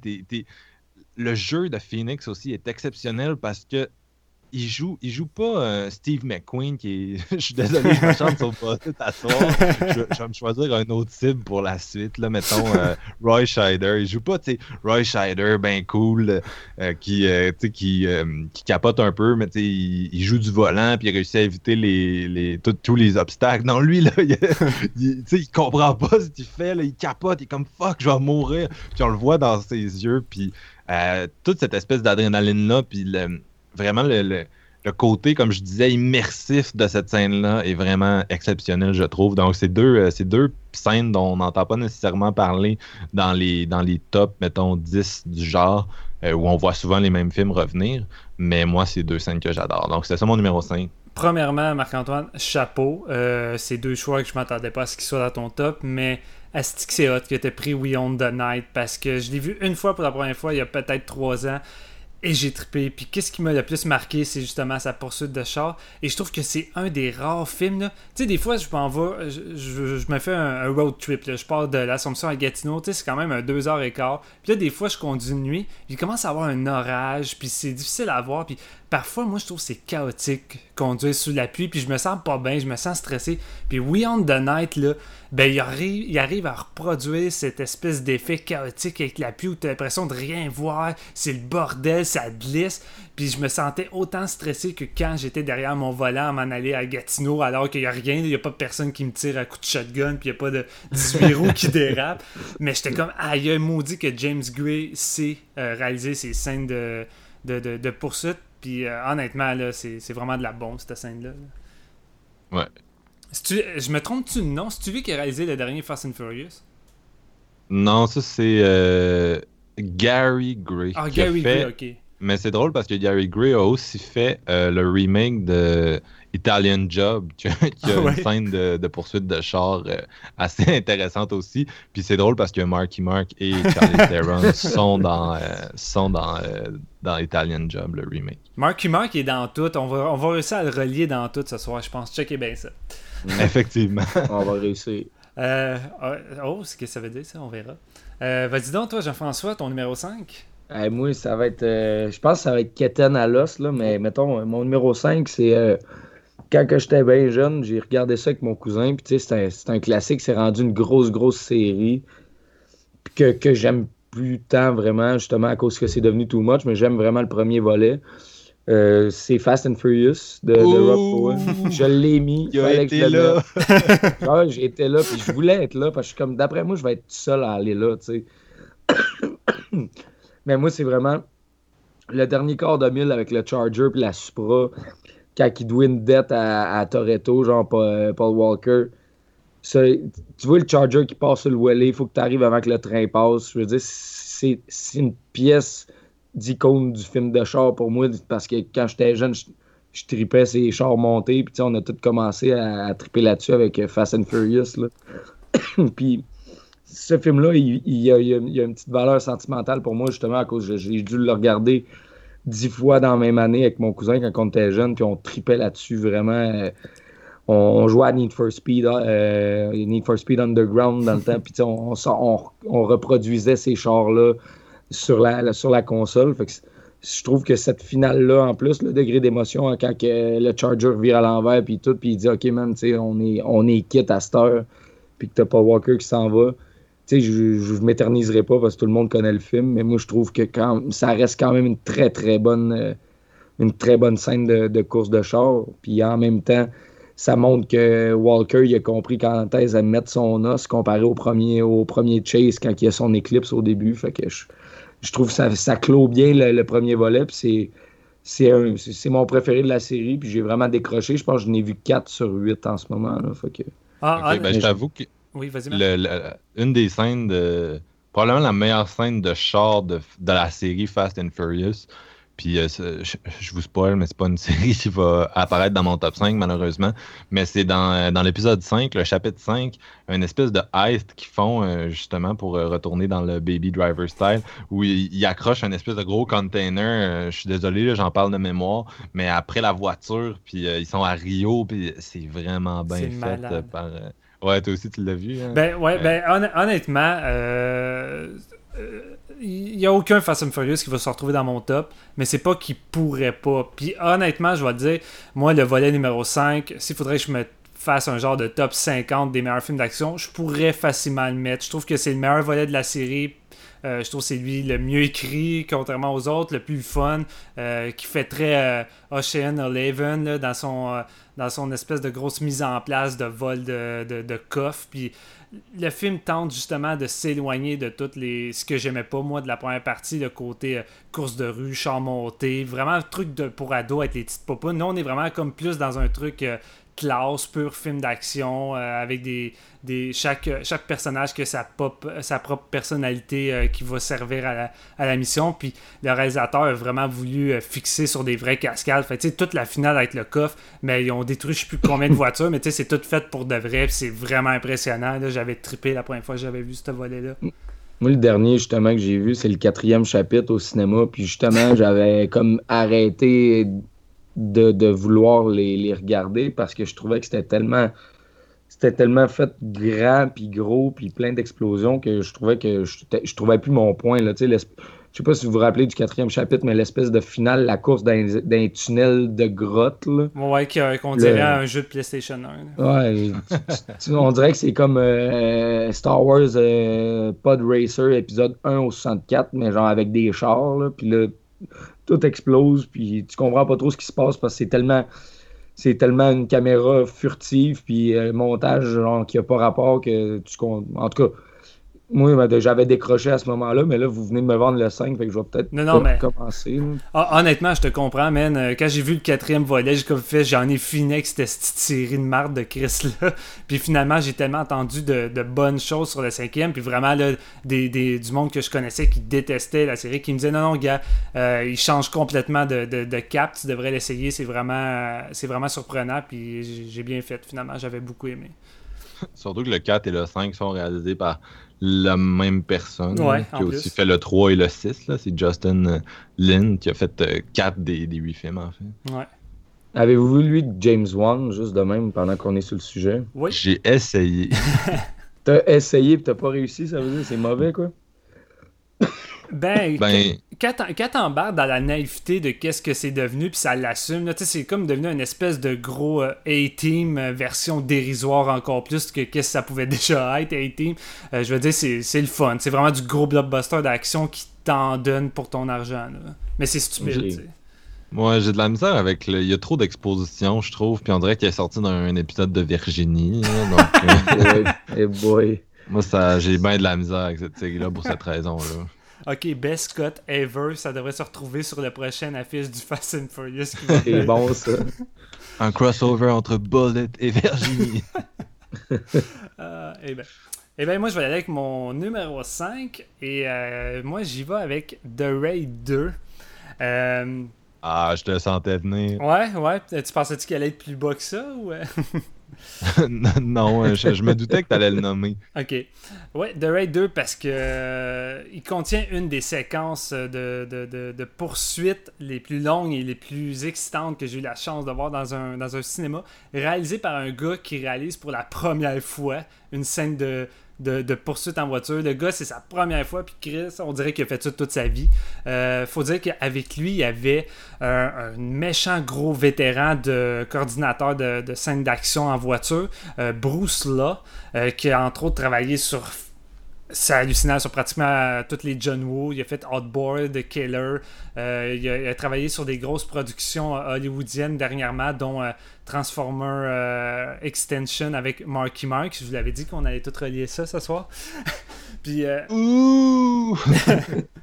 Puis c'est. Oublie ça, tu sais, t'as pris Bruce là que, que, que, son talent de comment réussir à rendre la vision de Garrett Evans réelle. Puis t'as Garrett Evans qui, lui, a un don un don inouï pour euh, créer des, chorégraphies de scènes d'action puis des idées. Lui, il s'est dit Ok, une course-poursuite, c'est vraiment cool. Ça en prend souvent dans les films d'action. Une scène mémorable, une poursuite, euh, que ce soit une voiture contre un autre. Mais lui, il s'est dit, ça peut être plus que ça. Puis Garrett Evans, lui, c'est un gros fan de Steven Spielberg. Et une de ses scènes d'action favorites, c'est dans euh, Raider of the Lost Art. le premier Indiana Jones, si jamais je l'ai mal prononcé. Ouais, la, fameuse scène du camion. La fameuse scène du camion où que Spielberg s'est dit, gars, une poursuite, ça peut être plus excitant que ça. Ça peut être à l'extérieur du camion, ça peut être en dessous du camion. Tu sais, Indiana Jones qui se tient sur l'assaut euh, sur le devant du camion pendant que t'as un autre qui essaie de l'écraser. Là, finalement, il se ramasse en dessous du camion. C'est une scène vraiment excitante puis révolutionnaire pour son époque. on n'avait vraiment jamais vu euh, une poursuite euh, réalisée de cette façon-là qui se passait à l'extérieur de la voiture. Puis Garrett Evans s'est dit un peu ça, où qu'il allait interagir avec plusieurs, plusieurs moments d'action séparés dans la même poursuite. Fait que tu sais, une première voiture où qui se trouve notre héros Iko avec d'autres vilains. Euh, qui s'est fait prisonner, puis tu as un autre personnage derrière lui qui poursuit en voiture pour essayer de le libérer, pendant que tu as d'autres bodyguards en moto qui sont là pour l'empêcher. Euh, puis ça va s'en suivre où tu vas voir le con un fight à l'intérieur d'une voiture. Déjà, moi, les fights en huit clos, je tripe. Fait que le combat à l'intérieur de la voiture avec Ico est, est écœurant pendant que tu suis en même temps l'autre qui essaie de l'aider, qui se fait tirer dessus t'as des plans de caméra de fou. Tu sais, t'as la caméra qui part de la voiture de Ico qui se bat, elle sort par la fenêtre. En une prise, elle se rend à l'autre voiture du gars qui est en train de recharger. Puis la caméra passe par l'autre fenêtre qui se fait éclater par l'autre Jeep qui se fait tirer avec un shotgun. C'est comme il y a des idées à ne plus finir qui sont malades. Techniquement, c'est awesome. La scène dure comme 12 minutes pour un des meilleurs films d'action que c'est même pas sa scène finale. C'est comme genre un petit apéritif avant les 30 dernières minutes de fou. Fait que euh, moi, cette séquence-là me fait triper parce que j'aime autant un film qui tente d'être interactif dans sa poursuite euh, à l'extérieur de la voiture. Puis au début, j'allais mettre Indiana Jones mais je trouvais que c'était trop facile. Fait que je me suis dit, ah, je vais y aller avec euh, un choix qu'on voit pas forcément dans toutes les tops. Puis je pouvais pas pas mettre The Raid 2 qui est devenu un de mes films d'action favoris. Fait que c'est pour ça que je l'inclus comme étant une de mes poursuites favorites à ce jour. Fait qu'on va y aller avec euh, ton numéro 4, Marc-Antoine. Oui, euh, moi, ce serait Death Proof de Quentin Tarantino. Ah, qui décide de, faire une espèce de longue chasse de chars, comme il s'en est fait beaucoup dans les années 70. Mais bien sûr, euh, à un certain point, ce genre de, scène-là, ça devient un peu redondant. Euh, il faut réussir à, amener un peu de nouveau, sinon euh, c'est il manque quelque chose. Donc, lui, il s'est dit comment est-ce que je peux rendre ça plus intéressant? Et bien sûr, c'est Quentin Tarantino, donc il connaissait la réponse. première chose, il fait une espèce de première partie vraiment mémorable, qui est plus horrifique un peu. Il réussit à créer les enjeux euh, et à introduire un vilain qui est vraiment mémorable dans le film, euh, Stuntman Mike, qui est joué par euh, Kurt Russell, pour ceux qui ne connaissent pas le film. Et donc, on arrive à la deuxième partie, qui est la fameuse car chase qui dure euh, une bonne demi-heure pour ceux qui ont vu le film. Et euh, le, génie de ça, c'est d'augmenter les enjeux en attachant un personnage sur le haut d'un char. Personnage qui est joué par euh, Bell, qui était la, doublure de, de Uma Thurman pour les Kill Bill. Donc, bien sûr, ça n'aurait pas vraiment été possible de tourner cette scène-là sans quelqu'un qui fait sa propre cascade, qui est attaché sur le haut du char pendant un bon bout.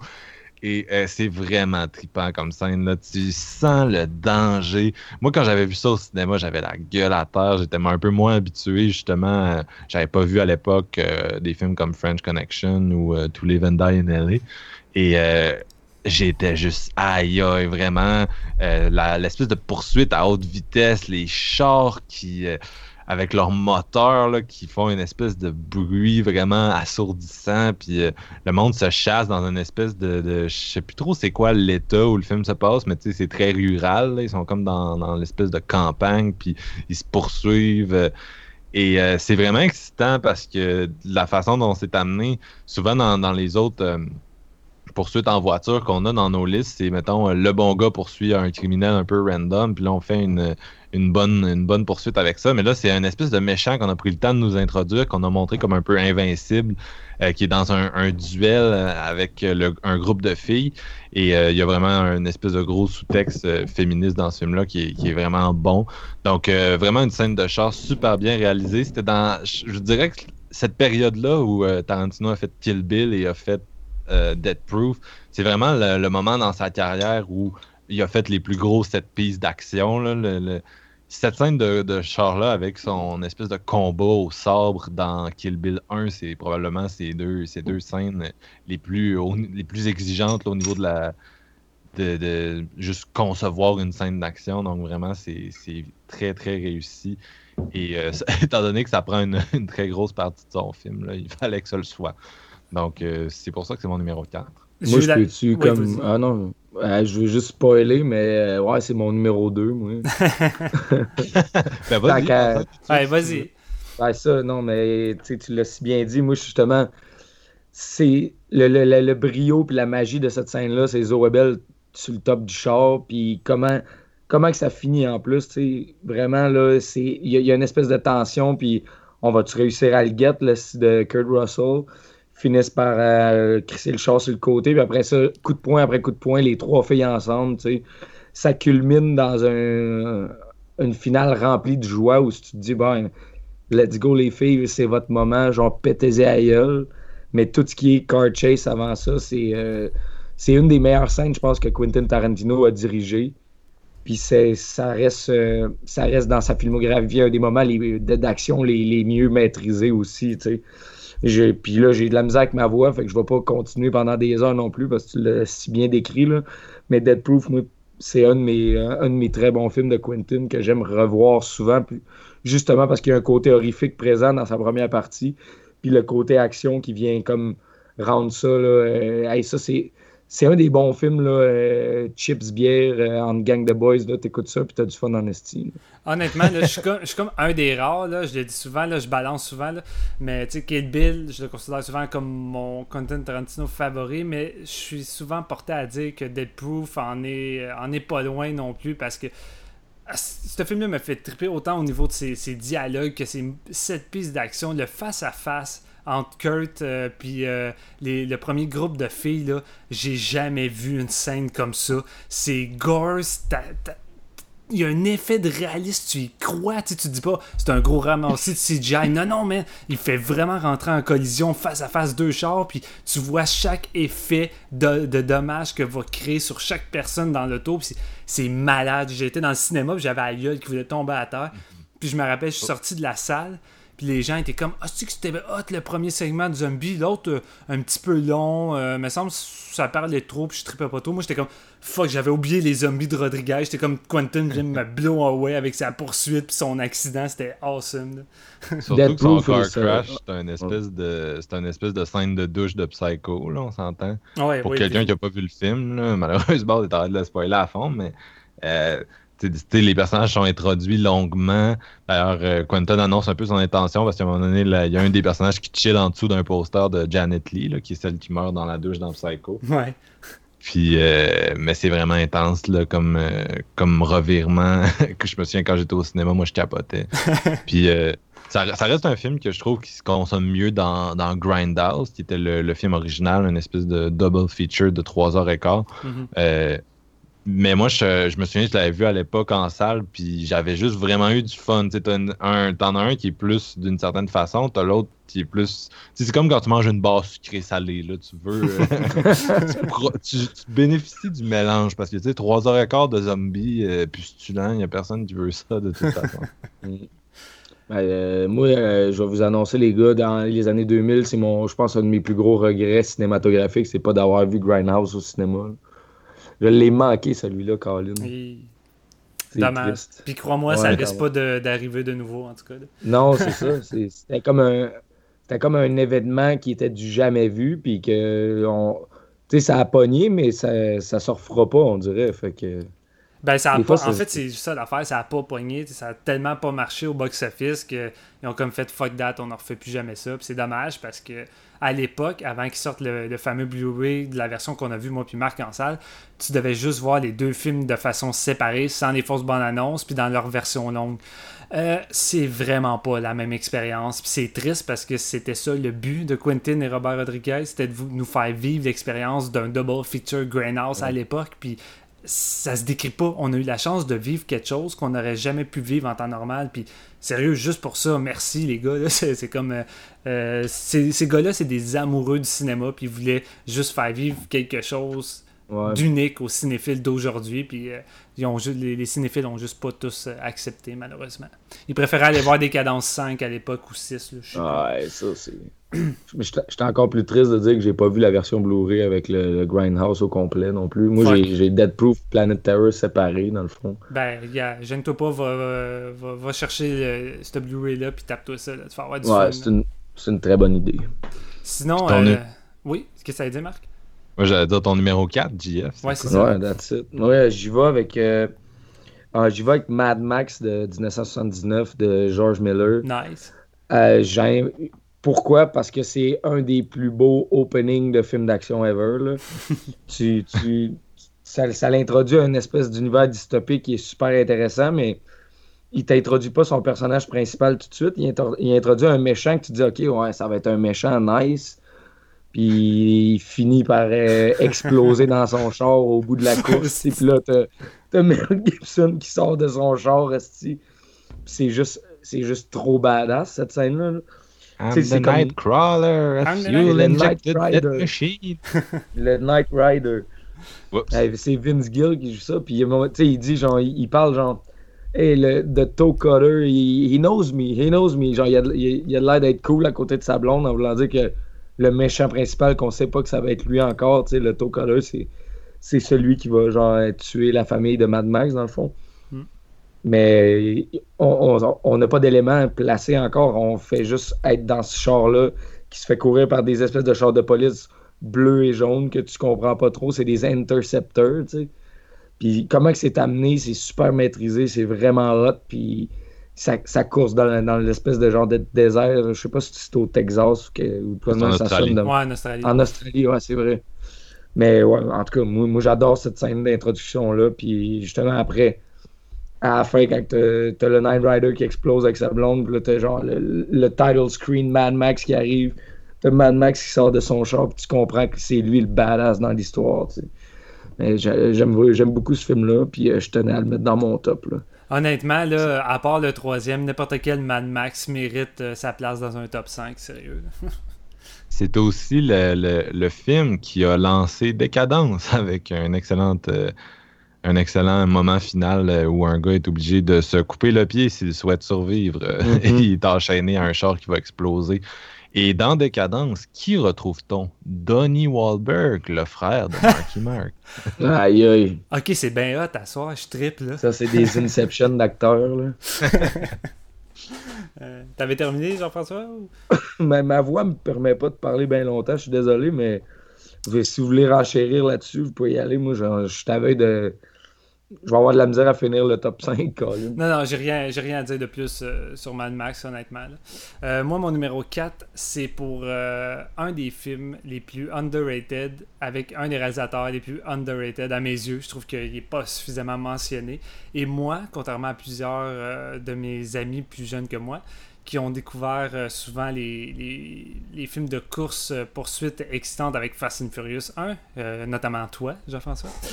moi, moi c'est en 1998 que je me prends une claque avec Ronin de John Frankenheimer, avec Robert De Niro, Jean Reno ce film-là, premièrement, c'est un film, d'espionnage euh, avec une tension vraiment nice qui met sur une prémisse euh, qu'on a vue en fait dans Fiction Pulpeuse, avec la fameuse manette où que toute l'histoire est basée sur cette manette-là, qu'on sait pas c'est quoi, mais juste le mystère de ça fait avancer l'intrigue de tout le monde. Et euh, ce film-là contient parmi les scènes de poursuite les plus mieux, les, mieux réalisées, les plus excitantes que j'ai pu voir. Et la fameuse séquence de, je pense c'est pas loin de 15 minutes, euh, à travers Paris. Euh, la poursuite va jusque dans des, autoroutes où que aujourd'hui, ça serait pratiquement impossible de tourner maintenant euh, ces, scènes-là. Je veux dire, euh, on ne pourra plus jamais revoir une poursuite euh, dans ces décors-là comme on le voit dans Ronin. John Fuckenheimer, il y a une manière de filmer ça où que la vitesse, elle transperce l'écran. Tu as vraiment le feeling que ça roule à du 160, 170 km/h dans des bouchons de circulation, que ça crée des carambolages, conduis à sens inverse. T'as des gros plans larges où tu vois vraiment genre euh, Robert De Niro en train de conduire, puis t'as Jean Renault à côté en train de tirer du gun. Tu sais que c'est vraiment eux qui sont en train de conduire la voiture, puis c'est excitant, ça l'arrête pas, c'est, juste brillamment mis en scène, les enjeux sont excellents. Euh, moi, c'est vraiment comme la première véritable euh, scène de, de, poursuite qui m'avait marqué, si on, mettons, on fait en dehors de de, du premier Indiana Jones quand je parlais tout à l'heure de, la poursuite en camion, c'est celle-là qui m'a fait réaliser que j'allais triper sur les films de poursuite de char, puis vraiment j'avais jamais rien vu de tel à l'époque, puis même aujourd'hui je crois que ça reste une des meilleures qui a jamais été tournée. Fait que, Marc-Antoine, ton numéro 3? Oui.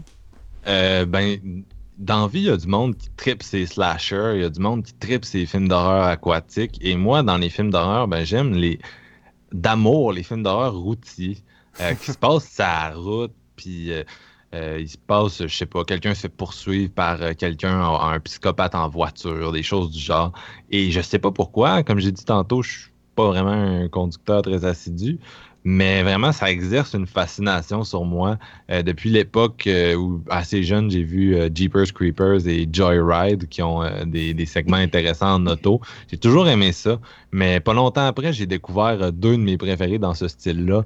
The Hitcher, mais surtout mon numéro 3, Duel de, Steven Spielberg. Oh. Euh, qui est une espèce de longue course-poursuite de char. C'est vraiment différent, de, encore là, des, des, des, euh, des scènes plus euh, à la Ronin, où c'est vraiment des courses-poursuites dans la ville. Là, c'est jazz sur une route perdue dans le sud des États-Unis. Donc, Steven Spielberg, encore là, c'est vraiment le. Ce gars-là, c'est le roi des détails. Euh, un peu comme il fait avec son requin deux ans après dans Jazz, il réussit à iconographier le camion qui a une espèce de vie propre. On voit jamais le conducteur euh, qui se met à pourchasser euh, un personnage qui est joué par Dennis Weaver.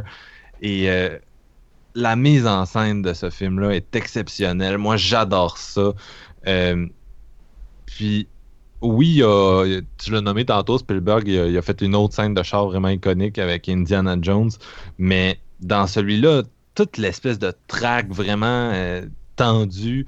Entre autres, il y a un moment donné, euh, justement, le, camion pourchasse le personnage de, Weaver, puis il réalise, euh, il, roule, puis il, il arrête pas d'augmenter la vitesse, puis à un moment donné, il réalise que le camion va plus vite que lui, puis qu'il pourra pas lui échapper.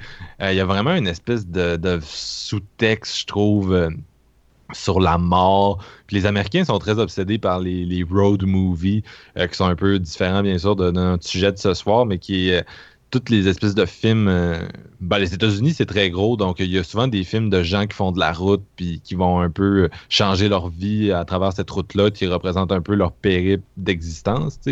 Et euh, Duel, il y a un peu de ça là-dedans, donc j'aime vraiment ce, film-là. Je, le trouve extrêmement stressant. Moi, c'est un film d'horreur que je trouve euh, un peu underrated, malheureusement, contrairement à Jaws. donc, c'est mon numéro 3 honnêtement, ce film-là, c'est de la tension du début jusqu'à la fin. S'il y a deux films qui me viennent tout le temps à, l'esprit que si tu veux vraiment avoir un, trailer qui tient en haleine non-stop, on dirait que c'est tout le temps Duel puis de, de qui me vient en tête. Ces deux films-là, je trouve qu'ils ont le même genre de rythme puis de tension constant. Puis euh, c'est hallucinant quand tu y penses que Duel, c'est un TV movie puis tu vois comment euh, Spielberg arrive à filmer et à te rendre ça comme une grosse production. C'est hallucinant. Ce gars-là, dès le début, c'était un génie. non, c'est clair, c'est clair. Puis de Cher, j'en ai pas trop parlé, mais parce que c'est différent un peu.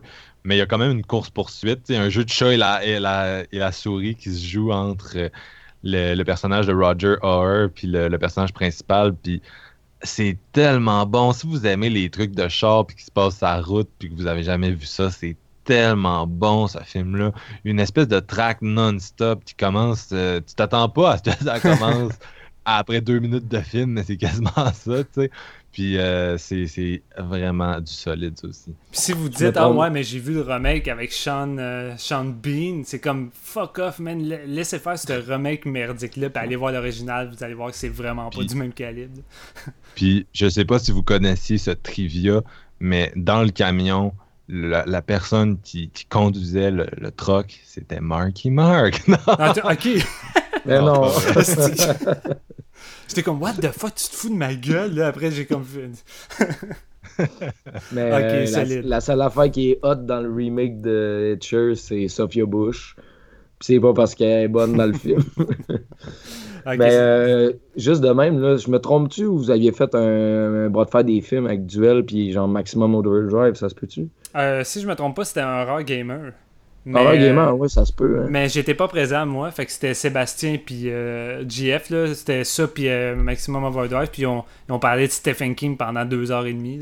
ouais, non, c'est ça. C'est, je, me, je, me, souviens, je l'avais écouté, puis ça m'avait donné le goût d'écouter Duel, mais je l'ai pas fait encore, donc je peux pas trop me prononcer. Ah, mais ça dans ta liste, man. Tu peux avoir ouais. le pour 8$ sur Amazon. Dépêche-toi de commander ça, tu vas pas le regretter. On fait ça à la fin de l'épisode, on va dépenser du cash. Yeah! Fait que toi, euh, Jean-François, ton numéro 3? Ben moi, euh, tu sais, tantôt, tu l'as nommé, puis là, j'ai dit quelque chose, tu as dit « Ah! » Mais c'est un film avec euh, Marky Mark, Jason Statham, puis Charlie Theron. Mais cette fucking scène dans The Italian Job, le, remake de 2003, la scène d'un tunnel de métro avec les Mini Cooper, là, c'est de la bombe en tabarouette, man. Moi, j'ai écouté ça, j'avais 12 ans, puis j'avais je capotais bien raide. Tu sais, à l'âge où tu écoutes encore tes films à super écran en français, puis tu t'en fous, tu sais. Ce film-là, je pense, dans le même mois, j'ai dû le voir 5-6 fois. Là. Je capotais, puis je l'écoutais pas au complet. Là. Un coup que la scène, euh, la scène dans le tunnel était finie, là, mettons, rendu à ma troisième visionnement, je suis ah, ok, je vais aller faire d'autres choses mais je pouvais pas pas regarder cette scène-là. C'est drôle, à l'époque, autant t'avais pas envie d'avoir une, Mini Cooper parce que Mr. Bean la rendait tellement ridicule, autant une Job, ça te donnait envie d'aller acheter une Mini ben Cooper après le visionnement. Et le, pire, c'est que pendant ce tournage-là, les Mini Cooper, il y avait des moteurs électriques parce que où ce qu'ils ont filmé les, euh, la scène, il n'y avait pas le droit d'avoir d'émanation de gaz, dans le fond. Je pense que c'est dans le c'est à LA. Puis c'est dans le métro de LA qu'ils ont filmé ça. Puis justement, c'est ça, ils ont bâti, dans le fond, ils ont bâti des moteurs électriques sur mesure pour les trois Cooper dans, cette scène-là. Puis euh, la plupart des cascades ont été faites par les, acteurs. Là, fait que moi, je trouve ça badass. Puis il y a les motos qui les poursuivent, tout. Puis on arrête à telle place, on continue, il y a de l'eau. L'espèce de jump en dehors du tunnel où il, il le bumper, puis après ça, ça continue. Moi, j'ai dans, ce que j'ai vu dans ma jeunesse, c'était vraiment une des très bonnes scènes de, poursuite en char. De, par la forme puis l'endroit où c'est que c'est tourné, c'est comme c'est minuscule, ils ont des chars minuscules, c'est un gros coup. Euh, on parle de vol de banque, mais c'était pas mal ça dans, dans ce film-là aussi je suis curieux, je me demande si, si le film original, que je n'ai jamais vu dans le fond, euh, possède une poursuite euh, aussi longue que le remake ou si ça a vraiment été juste rajouté. Non, elle est plus longue dans l'original. C'est une poursuite en Mini Cooper aussi. Je sais pas si tu le oh. savais. Non, je le savais pas, non. il, rentre, à un moment donné, il rentre dans un genre de, de restaurant, je me souviens plus trop, une espèce de. C'est bizarre, là, il passe là-dedans en Mini Cooper. Je pense que c'est une espèce de plaza, justement, parce qu'on est en Italie, là, donc c'est comme une espèce de air euh, ouverte et fermée à la fois. Puis là, ils passent partout, euh, dans, les restaurants, les tables, ces terrasses, puis euh, c'est trois Mini Cooper, une rouge, blanche, bleue, puis c'est pour chasse pendant un bon bout. Donc, c'est, je te dirais, l'original est meilleur que, le remake sur son car chase, donc euh, je te le recommande fortement, Steven. Alright, je vais aller écouter ça aussi. Je vais mettre ça dans mon panier. Merci Marc-Antoine, on va tout dépenser ce soir. yeah. Eh bien, moi j'enchaîne avec mon numéro 3. Euh, c'est To Live and Die in LA. Euh, ah. de, William Fredkins. puis on, on, va pas se, le cacher, moi puis Marc-Antoine, on est des gros fans de ce réalisateur-là, puis vous allez sans doute le savoir de plus en plus à force d'écouter le podcast.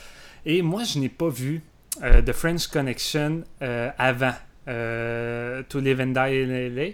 Euh, puis, tu sais, euh, The, French Connection est souvent considéré avec Bullet comme le numéro un des meilleurs, des meilleurs car chase. Fait que moi, je me tape To Live and Die in LA. Je connais plus ou moins le film. Je sais pas trop à quoi m'attendre. J'écoute ça. Tu sais, c'est du William Friedkin. Fait que, tu sais, la tension là-dedans est assez intense. On a des personnages tout plus dégueulasses les uns que les autres. le héros, c'est pas vraiment un héros. C'est difficile de s'attacher, mais t'as pas le choix. C'est le gars que tu suis. Puis là-dedans, tu suis William Danfous, qui est comme William Danfous, comme d'habitude, un esti creepy, euh, vraiment maniaque là-dedans, qui tire le monde à coups de, de gun dans la gueule, même euh, à plusieurs reprises. Puis tu sais, le film se passe à LA, puis avec Predator 2, je pense que c'est un des, des, films que je trouve que la chaleur, là, ben, tu le ressens elle Tu as l'impression qu'il fait genre 60 degrés, il fait chaud. Euh, c'est vraiment le bordel. Tu as l'impression qu'il n'y a aucun recoin de cette ville-là qui est sécuritaire. Puis à un moment donné, en plein milieu du film, tu as une grosse transaction. Puis là, tu as le personnage principal qui essaie de, qui va à cette transaction-là, puis qui essaie de, partir euh, avec la manette pour avoir une preuve. Euh, je dois avouer que ça fait un petit moment que je l'ai vu. Fait que c'est plus ou moins clair.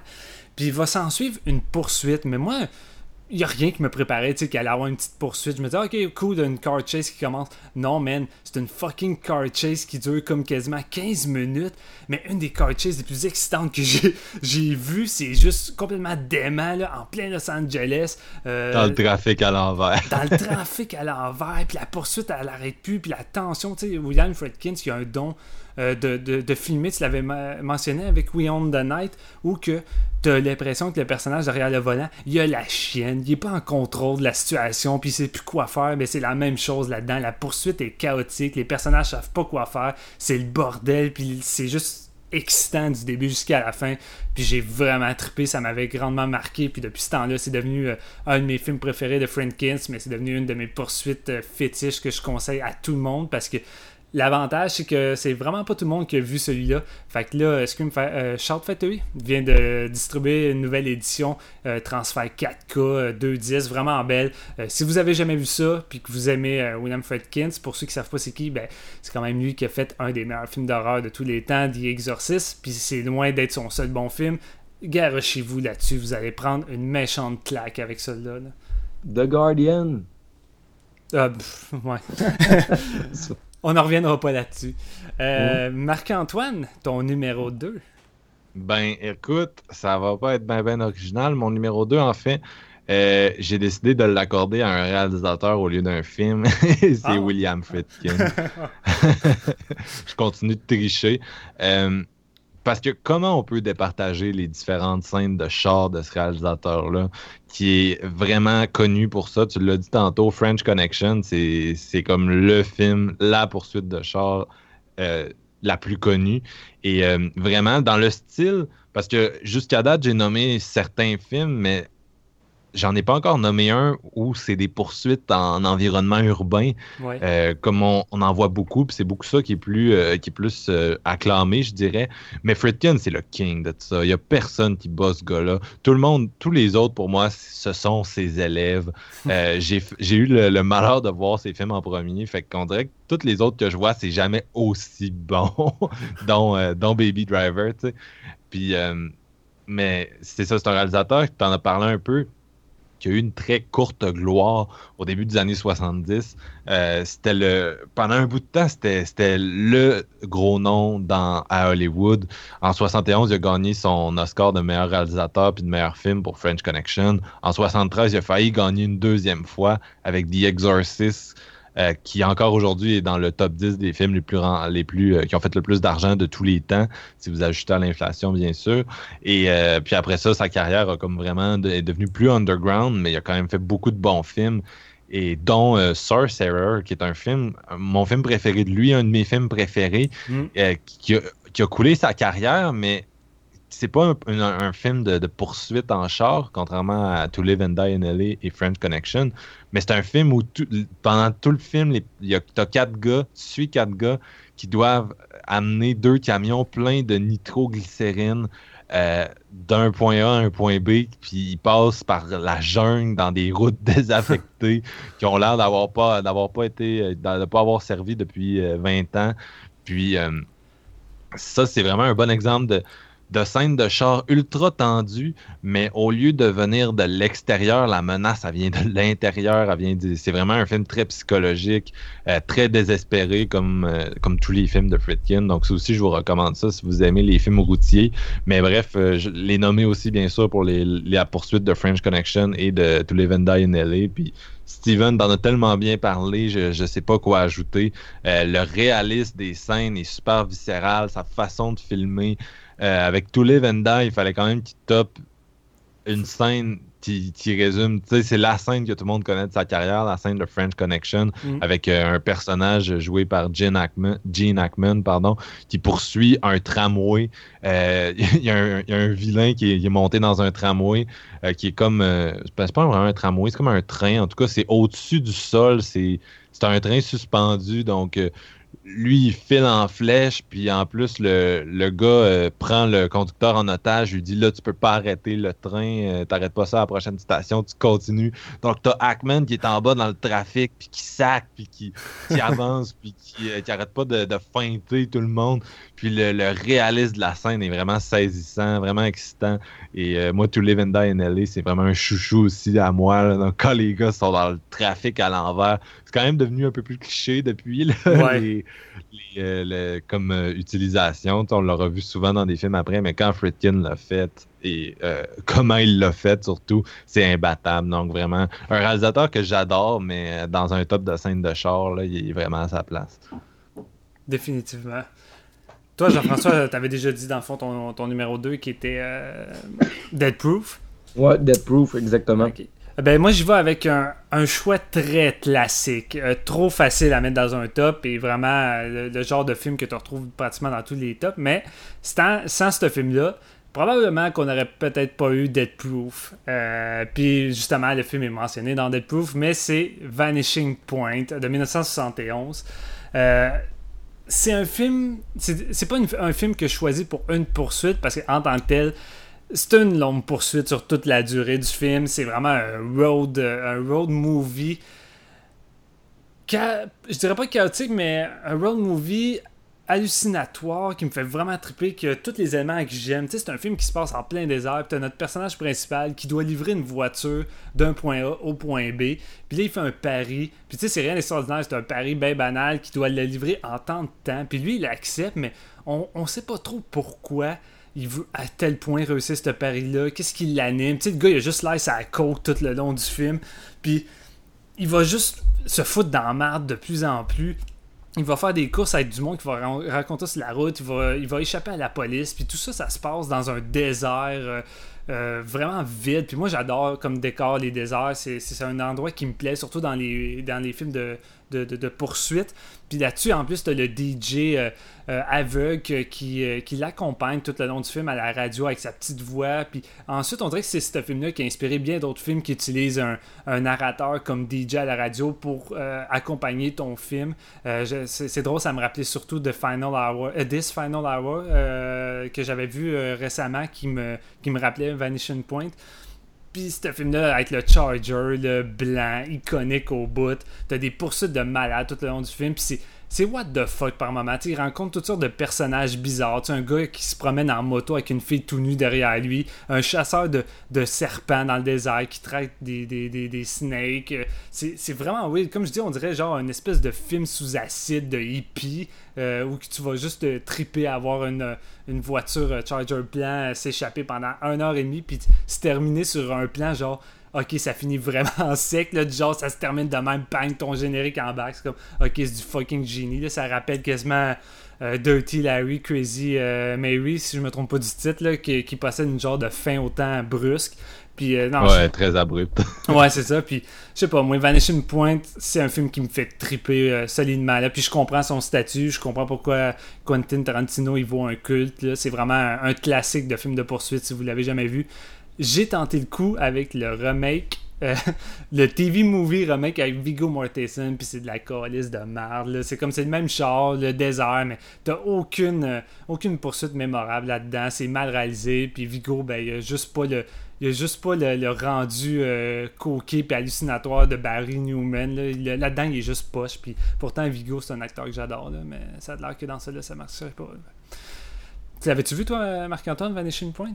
Oui, oui, ben j'ai jamais vu celui avec Vigo, par contre, là, mais euh, oui, je l'ai déjà vu. C'est pas le film qui m'a le plus marqué, par contre, mais euh, il y a vraiment des, des moments intéressants. Puis effectivement, ça se compare bien à euh, Dirty Larry, Crazy Mary, là, qui est dans, dans un style similaire, là, qui finit avec l'hélicoptère qui chasse le monde. Puis en tout cas, c'est. Il y avait vraiment un, un intérêt pour ça à cette époque-là. Toutes les espèces de post Easy Rider un peu, Ouais, sans genre, comparer la qualité, mais tu sais, les, les hippies qui partent en road trip puis qui sont un peu contre la société, là, c'était vraiment in à cette époque-là. Puis après ça, t'as eu la grosse vague Roger Corman qui a comme fait Hey, c'est une bonne idée de vaguer sur Easy euh, Rider. Puis là, j'ai acheté je sais pas combien de coffrets avec des films de poursuite qui, qui euh, on dirait autant ça s'inspire de Duke of Hazzard que de Easy Rider. Puis ça, ça mélange tous les genres. Puis euh, il y en a autant des bons que des mauvais. Là. Mais je sais pas, moi, c'est une période qui, qui me plaît vu que j'étais un gros maniaque de, de poursuite de char. Fait que j'ai eu mon petit plaisir avec ces productions-là de Roger Corman. Fait que euh, ton numéro 1, Marc-Antoine, ton grand, Ouh. ta grande poursuite là, que t'adores. On y est arrivé. Bullet? Euh, non, je. Mais savez-vous quoi? C'est pire encore, j'ai une mention honorable. Tabarnak, man, il, il a vraiment été à contre-courant, ça. mais ma, ma mention honorable, c'est parce que tu m'as dit meilleure course de char. Hum. Ben Hur. Ah, c'est bon, c'est une bonne idée, ça. Ah, j'avoue, j'avoue. Parce que Ben Hur, euh, je c'est pas mon numéro 1, là, mais ça, tu sais, j'aurais facilement pu le mettre numéro 2, mettons. C'est un, un film que j'aime beaucoup, mais la scène de char, c'est un film dans le film. Puis ça a un peu inventé ces scènes-là, euh, de, de- parce que pour ceux qui connaissent pas Hur, on parle d'une poursuite en char tiré par des chevaux dans une arène, mais ça a un peu inventé l'espèce de poursuite à grande vitesse et c'est tellement bien réalisé. Si vous avez pas vu Hur, euh, peut-être que ça vous intéressera pas, mais voyez au moins la scène, cette scène-là. C'est une des meilleures scènes d'action qui a jamais été réalisée. Puis encore aujourd'hui, 60 ans après, vous la regardez, ça n'a pas pris une ride. Il y a une tension dans, ce, dans cette scène-là qui est juste inouïe. là. Ça, ça ne vieillit pas. Et euh, ça dure un bon bout de temps, puis les chars explosent. Non, c'est malade, c'est vraiment malade. Ah, J'ai- pas Ouais, fait. Mm, Puis, euh, mon numéro un est un, il va aussi à un réalisateur euh, qui en a, qui, qui est un peu une espèce de mélange de beaucoup de des influences dont on a parlé aujourd'hui. Euh, il y a un côté très bénur dans ses films, il y a un côté très euh, la scène d'Indiana Jones dans le camion, il y a un côté très Vanishing Point. Tout est là et c'est bien sûr George Miller, le réalisateur de- des quatre Mad Max. Euh, comme tu as dit, Steven, il y en a trois qui peuvent être dans mon top. donc, euh, mention, mention à Monsieur Miller. Euh, mes deux préférés sont Mad Max Road Warrior et surtout Fury Road. Euh, Road Warrior, c'était un de mes films préférés. C'était avant de voir Fury Road, c'est encore meilleur. Euh, un peu comme Fredkin, Miller, il, fait des, il a fait plusieurs films de char, mais pourtant, ça se renouvelle tout le temps. Le gars, il teste ses propres limites. Euh, avec le premier film, tu sais, celui dont JF a parlé tout à l'heure, tu as des espèces de poursuites vraiment casse-cou. Euh, tu as, une introduction de Mel Gibson. C'est un film plus, euh, plus restreint parce que c'était c'était fait euh, sur un certain budget qui n'était pas très élevé à l'époque. Tu arrives avec le deuxième film, tu es dans un univers post-apo. Tu as une finale qui est qui était pendant très longtemps pour moi la scène de char ultime. T'as un camion citerne conduit par Mel Gibson qui est abordé par des punks armés qui sont sur leur char, qui le pourchassent comme dans, dans des motos puis différents véhicules. Ils sautent sur le camion citerne avec leurs armes, ils essayent d'arrêter le truck essentiellement.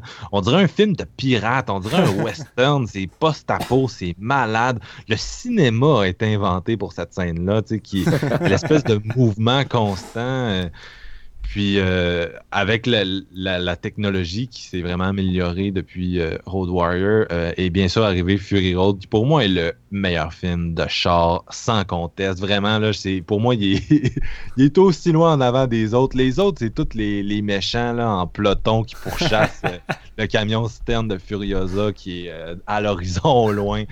C'est tellement bon ce film-là. Comme j'ai dit, je pense que le cinéma est inventé pour euh, Mad Max Fury Road, puis j'exagère même pas. C'est tellement cinématographique, le langage de Miller là-dedans. C'est un film, je l'ai vu, puis je me suis j'ai compris comment les gens qui avaient vu Star Wars en 77 avaient dû se sentir. C'est T'es tout le temps en mouvement. C'est comme une longue, unique scène d'action. Euh, Il y a très peu de dialogue. La plupart de, de ce qui se passe se passe par le visuel au lieu de le dire par les mots. Euh, Puis c'est comme la, la fin de Mad Max 2 sur un film. il en fait pas trop. Il y a un, sous-texte très fort, politique, vraiment intéressant. Euh, ça, fait penser à du Buster Keaton par bout. J'avais les larmes aux yeux quand euh, à la fin du film, l'espèce de la, un peu le sprint final, si je peux dire, avec des gars qui se déplacent de char en char sur des pôles, euh, du monde avec des chainsaws, c'est, c'est fou. Là. Il, se passe tellement d'affaires dans ce film-là, il y a tellement de détails. C'est, les scènes d'action les plus riches que vous avez vues ever. Donc, euh, je pense que c'est vraiment difficile de, à battre comme film. Je pense que ce sera jamais battu. C'est comme, c'est comme la séquence d'Indiana Jones sur le camion, mais pendant deux heures. Donc, euh, moi, c'est, c'est vraiment un film qui me fait rêver. Puis qui, euh, quand je l'ai vu au cinéma, j'avais juste la gueule à terre. J'étais ah, tu sais, c'était pas ce que j'attendais, c'était dix fois mieux.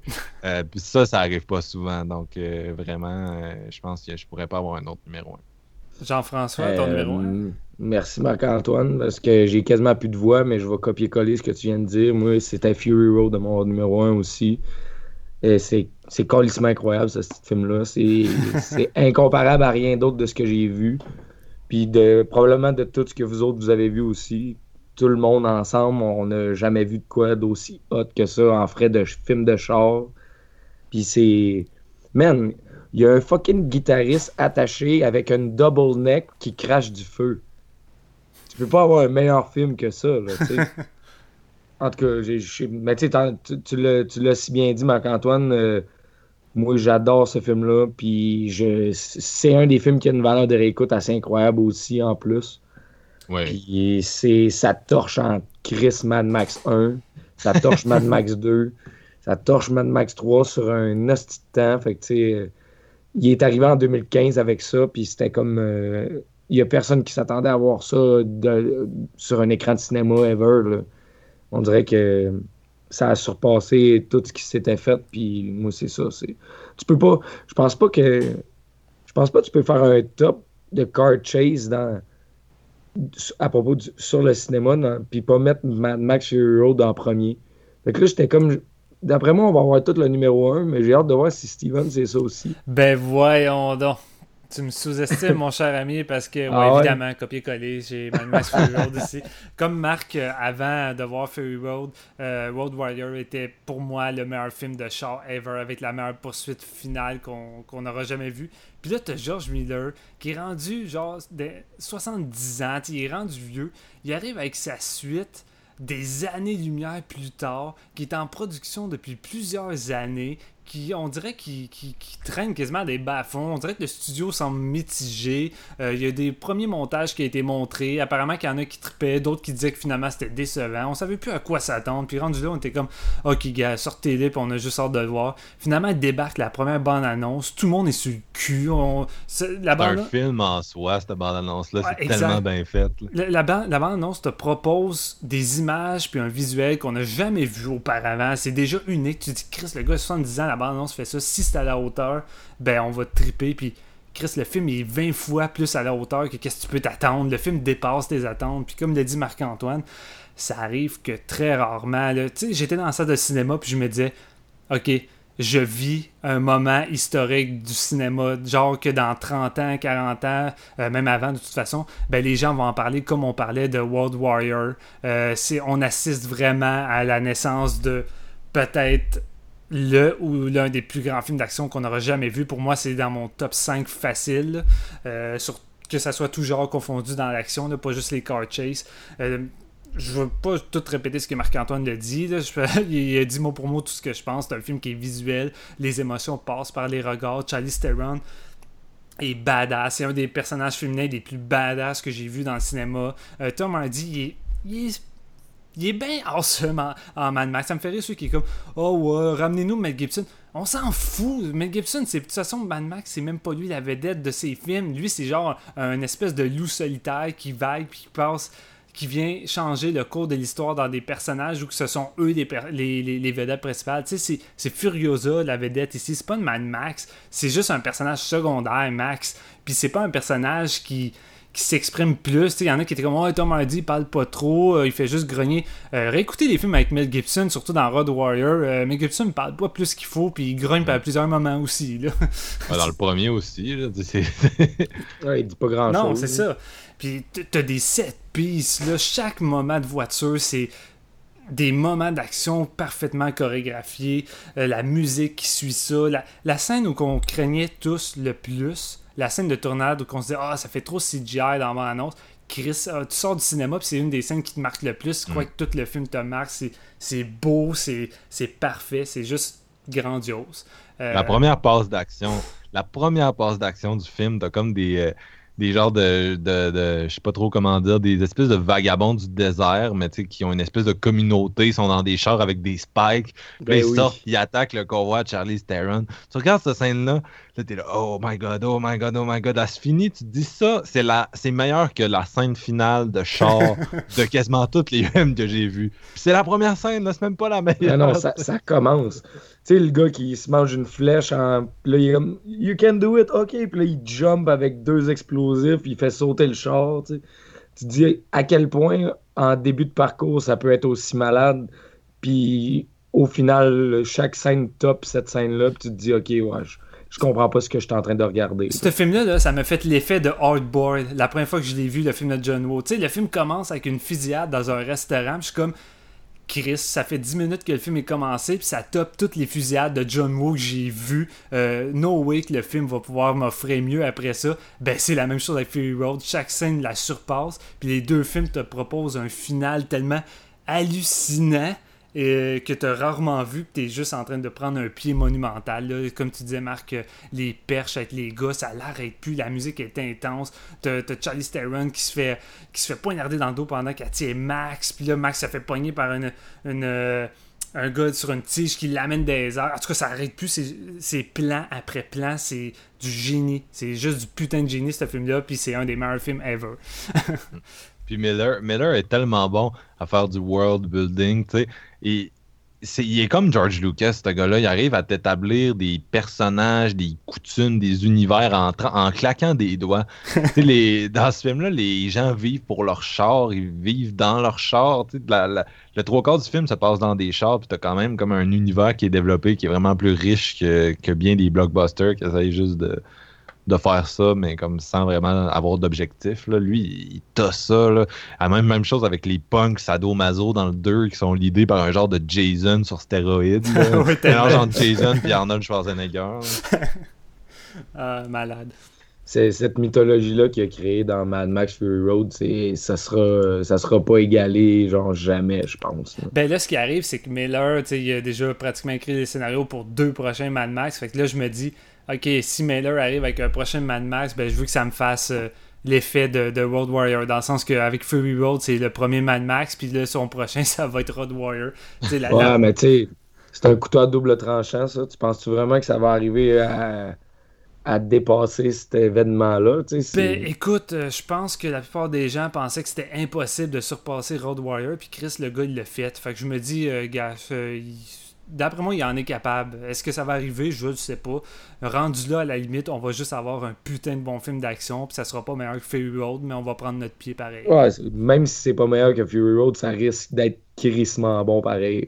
non, c'est ça, exact. On s'entend sur une chose. Un, moi, je, suis rarement d'accord avec les choix des Oscars, mais un des pires robs qu'il y a eu dans, récemment dans, dans les cérémonies des Oscars, c'est quand euh, ils ont donné le deuxième Oscar consécutif à Iñárritu au lieu d'en donner un à George Miller pour ce film-là. Vraiment, de, Oscar de meilleur réalisateur. Tu sais, meilleur film, limite, je peux comprendre, mais franchement, tu regardes ce film-là, puis je veux dire, saisis tous les Oscars.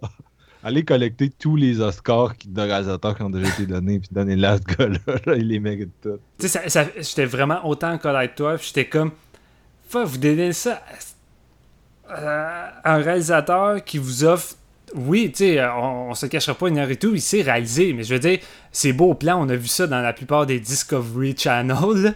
Euh, je veux dire, le gars, il est vraiment bon pour filmer des décors, il est bon pour des plans séquences, mais je veux dire, avec Miller puis Fury Road, il nous propose, pour moi, des trucs que j'ai jamais vus dans le cinéma. Tu sais, j'écoute des films de euh, c'est pas c'est pas du jamais vu à mes yeux. Je veux dire, le gars est compétent puis il s'aime en crise en même temps, mais c'est juste ça révolutionne rien pour ma part. Tandis que Fury Road, pour moi, c'est un film qui a révolutionné le cinéma d'action alors qu'on en avait grandement besoin. Ouais, non, clairement. clairement. C'était juste, juste un peu de, snobisme, je pense. Bon, mais les Oscars, hein, c'est pas la première fois, puis ça sera pas la dernière. Non, c'est ça. Attends, il se trompe d'enveloppe pour le meilleur euh, film de l'année, fait que, faut pas trop. C'est peut-être ça qui est arrivé l'an passé. T'imagines, hein, puis ils ont pas été game de revenir, puis l'année passée, ils se sont dit, Chris, on fera pas comme l'année passée, Colin, on va, on va aller s'excuser, puis on va donner le bon prix. pour finir ça, je peux-tu faire une petite dernière euh, mention honorable, vu que j'en ai pas fait pendant mon top? Oui, vas-y. Mettons, si on prend exemple sur euh, la meilleure scène de film dans un film qui est vraiment pas très bon, puis tu parlais de George Lucas tantôt, la scène des Pod Racers dans l'épisode 1, c'est la meilleure scène du film, puis il n'y a pas grand-chose qui top ça parce que le film est quand même très mauvais. C'est l'épisode le plus faible, selon moi, de la série. Mais je ah, trouve tu veux que. Dire ah non, non, on repart pas là-dessus. Non, je pense pas que... Mais, tu sais, Star Wars épisode 1, tout le monde l'attendait, puis t'arrives, puis c'est un film pour enfants avec euh, un petit côté trop comédie, pas assez sérieux, mais la scène des, de la course sur euh, Tatooine avec les Pod Racers puis Sebulba, c'est quand même un des moments forts de la deuxième, de la deuxième trilogie, dans le fond. Moi, j'adore ce, cette scène-là, faut la, faut la nommer parce que le reste du film n'est pas très notable. Ben, je, vais, je, vais, être honnête avec toi. À l'époque, j'ai adoré cette scène-là. Puis même plus jeune, moi, j'appréciais euh, ce Star Wars-là avant de, grandir et d'ouvrir les yeux. Mais en revoyant cette, cette course pour là à la base, ça aurait pu vraiment être mémorable. Mais George Lucas est tellement poche pour la mettre mise en scène. Là. Euh, c'est tout le temps les mêmes plans, tout le temps d'un point de vue POV du, du, du vaisseau, tout le temps les mêmes plans à chaque courbe. Il est pas capable d'installer la moindre tension. À toutes les fois, c'est juste les vaisseaux au loin qui arrivent, puis t'attends le. Puis... c'est du travail sonore. C'est du travail sonore, mais je sais pas, euh, à un moment donné, tu sais même plus qui qui. Je trouve qu'en tant que mise, à scène, mise en scène, c'est de la merde, cette scène-là, mais que la scène est le fun parce que justement, c'est une genre de course NASCAR avec des pas de, euh, de, de, vaisseaux à la Star Wars, puis c'est le fun, mais j'ai vraiment de la misère avec la mise en scène de, de George Lucas. Là. George, il échappé un petit peu avec ces trois derniers films-là. là en fait, euh, Georges devrait juste euh, disparaître, mais ça, ce n'est que mon opinion. mais là-dessus, je pense que ça conclut notre épisode spécial Attachez votre ceinture, Baby Driver d'école. Fait que, fait que je vais tout de suite euh, vous remercier, les gars. Fait que merci Marc-Antoine. De rien, Steven. Merci Jean-François. Merci beaucoup à toi. Et merci à tous ceux qui nous écoutent. N'hésitez pas à laisser des commentaires, nous dire euh, quel est votre top 5 à vous, quelles sont vos poursuites favorites, est-ce que vous êtes d'accord avec nos choix ou non. Euh, laissez des étoiles sur iTunes si vous euh, aimez ce qu'on fait, ça va juste nous encourager encore plus, ça va nous donner plus de visibilité, fait que c'est toujours plus fun. Et là-dessus, est-ce qu'on avait décidé le prochain show, ça serait quoi? Est-ce qu'on peut le dire ou on est encore en, mode on n'est pas certain? Je pense qu'on peut le dire. Vas-y. Ouais, ben moi j'aimerais ça. J'aimerais, je pense qu'on s'est entendu pour faire Okja, qui est maintenant disponible sur euh, Netflix, puis qui a de l'air vraiment, vraiment solide. J'ai pas regardé encore, mais je pense que vous autres, vous aviez déjà fait votre visionnement. Oui, on l'a vu. Mais toi, Marc-Antoine, c'était juste Okja ou c'était le double picture qu'on faisait? Oui, j'aurais bien aimé faire Okja et The Age of Shadows, qui est un film de, Kim Ji-woon, réalisateur de I Saw the Devil et euh, A Tale of Two Sisters, entre autres. Euh, puis euh, qui est un film qui est, sorti récemment, donc ça aurait fait un bon double feature coréen avec deux des réalisateurs les plus connus ici, originaires de ce pays-là. Ben, difficile de refuser, étant donné que je suis un fan de ces deux réalisateurs-là. Fait que je pense qu'on va y aller avec ce double feature-là, juste pour faire autant plaisir Marc-Antoine que moi-même. Puis JF, je sais pas si ça te fait plaisir, mais je laisse Moi, je non, moi, j'adore, j'adore les deux réalisateurs, puis j'ai, j'ai vu quand même quelques-uns de leurs films. Puis Okja, c'était déjà sur ma liste, mais l'autre que tu as nommé, je suis juste vraiment content de le visionner. Fait que je trouve que c'est un mariage parfait pour un épisode euh, super intéressant aussi. Génial. Ben là-dessus, on va enchaîner en musique avec un choix de Marc-Antoine. Fait que aujourd'hui, qu'est-ce qu'on écoute, Marc-Antoine? Oui, ben euh, si vous avez Spotify, euh, Edgar Wright est dessus. Et puis, euh, ça fait deux ans de suite qu'il publie un top 50 de ses chansons préférées de l'année sur le site. Donc, moi, j'ai écouté cette playlist-là, puis je me suis dit, pourquoi pas prendre une tune, une de ses tunes préférées de l'année passée pour, pour terminer un épisode sur un film où il nous a présenté beaucoup de, de musique qu'il aimait. Donc, euh, ma tune, c'est Golden Days du band Whitney, qui a sorti un album en 2016, Light Upon the Lake. C'est vraiment bon. Vous allez, euh, vous allez entendre ça dans quelques secondes. Génial. Fait que là-dessus, à la prochaine.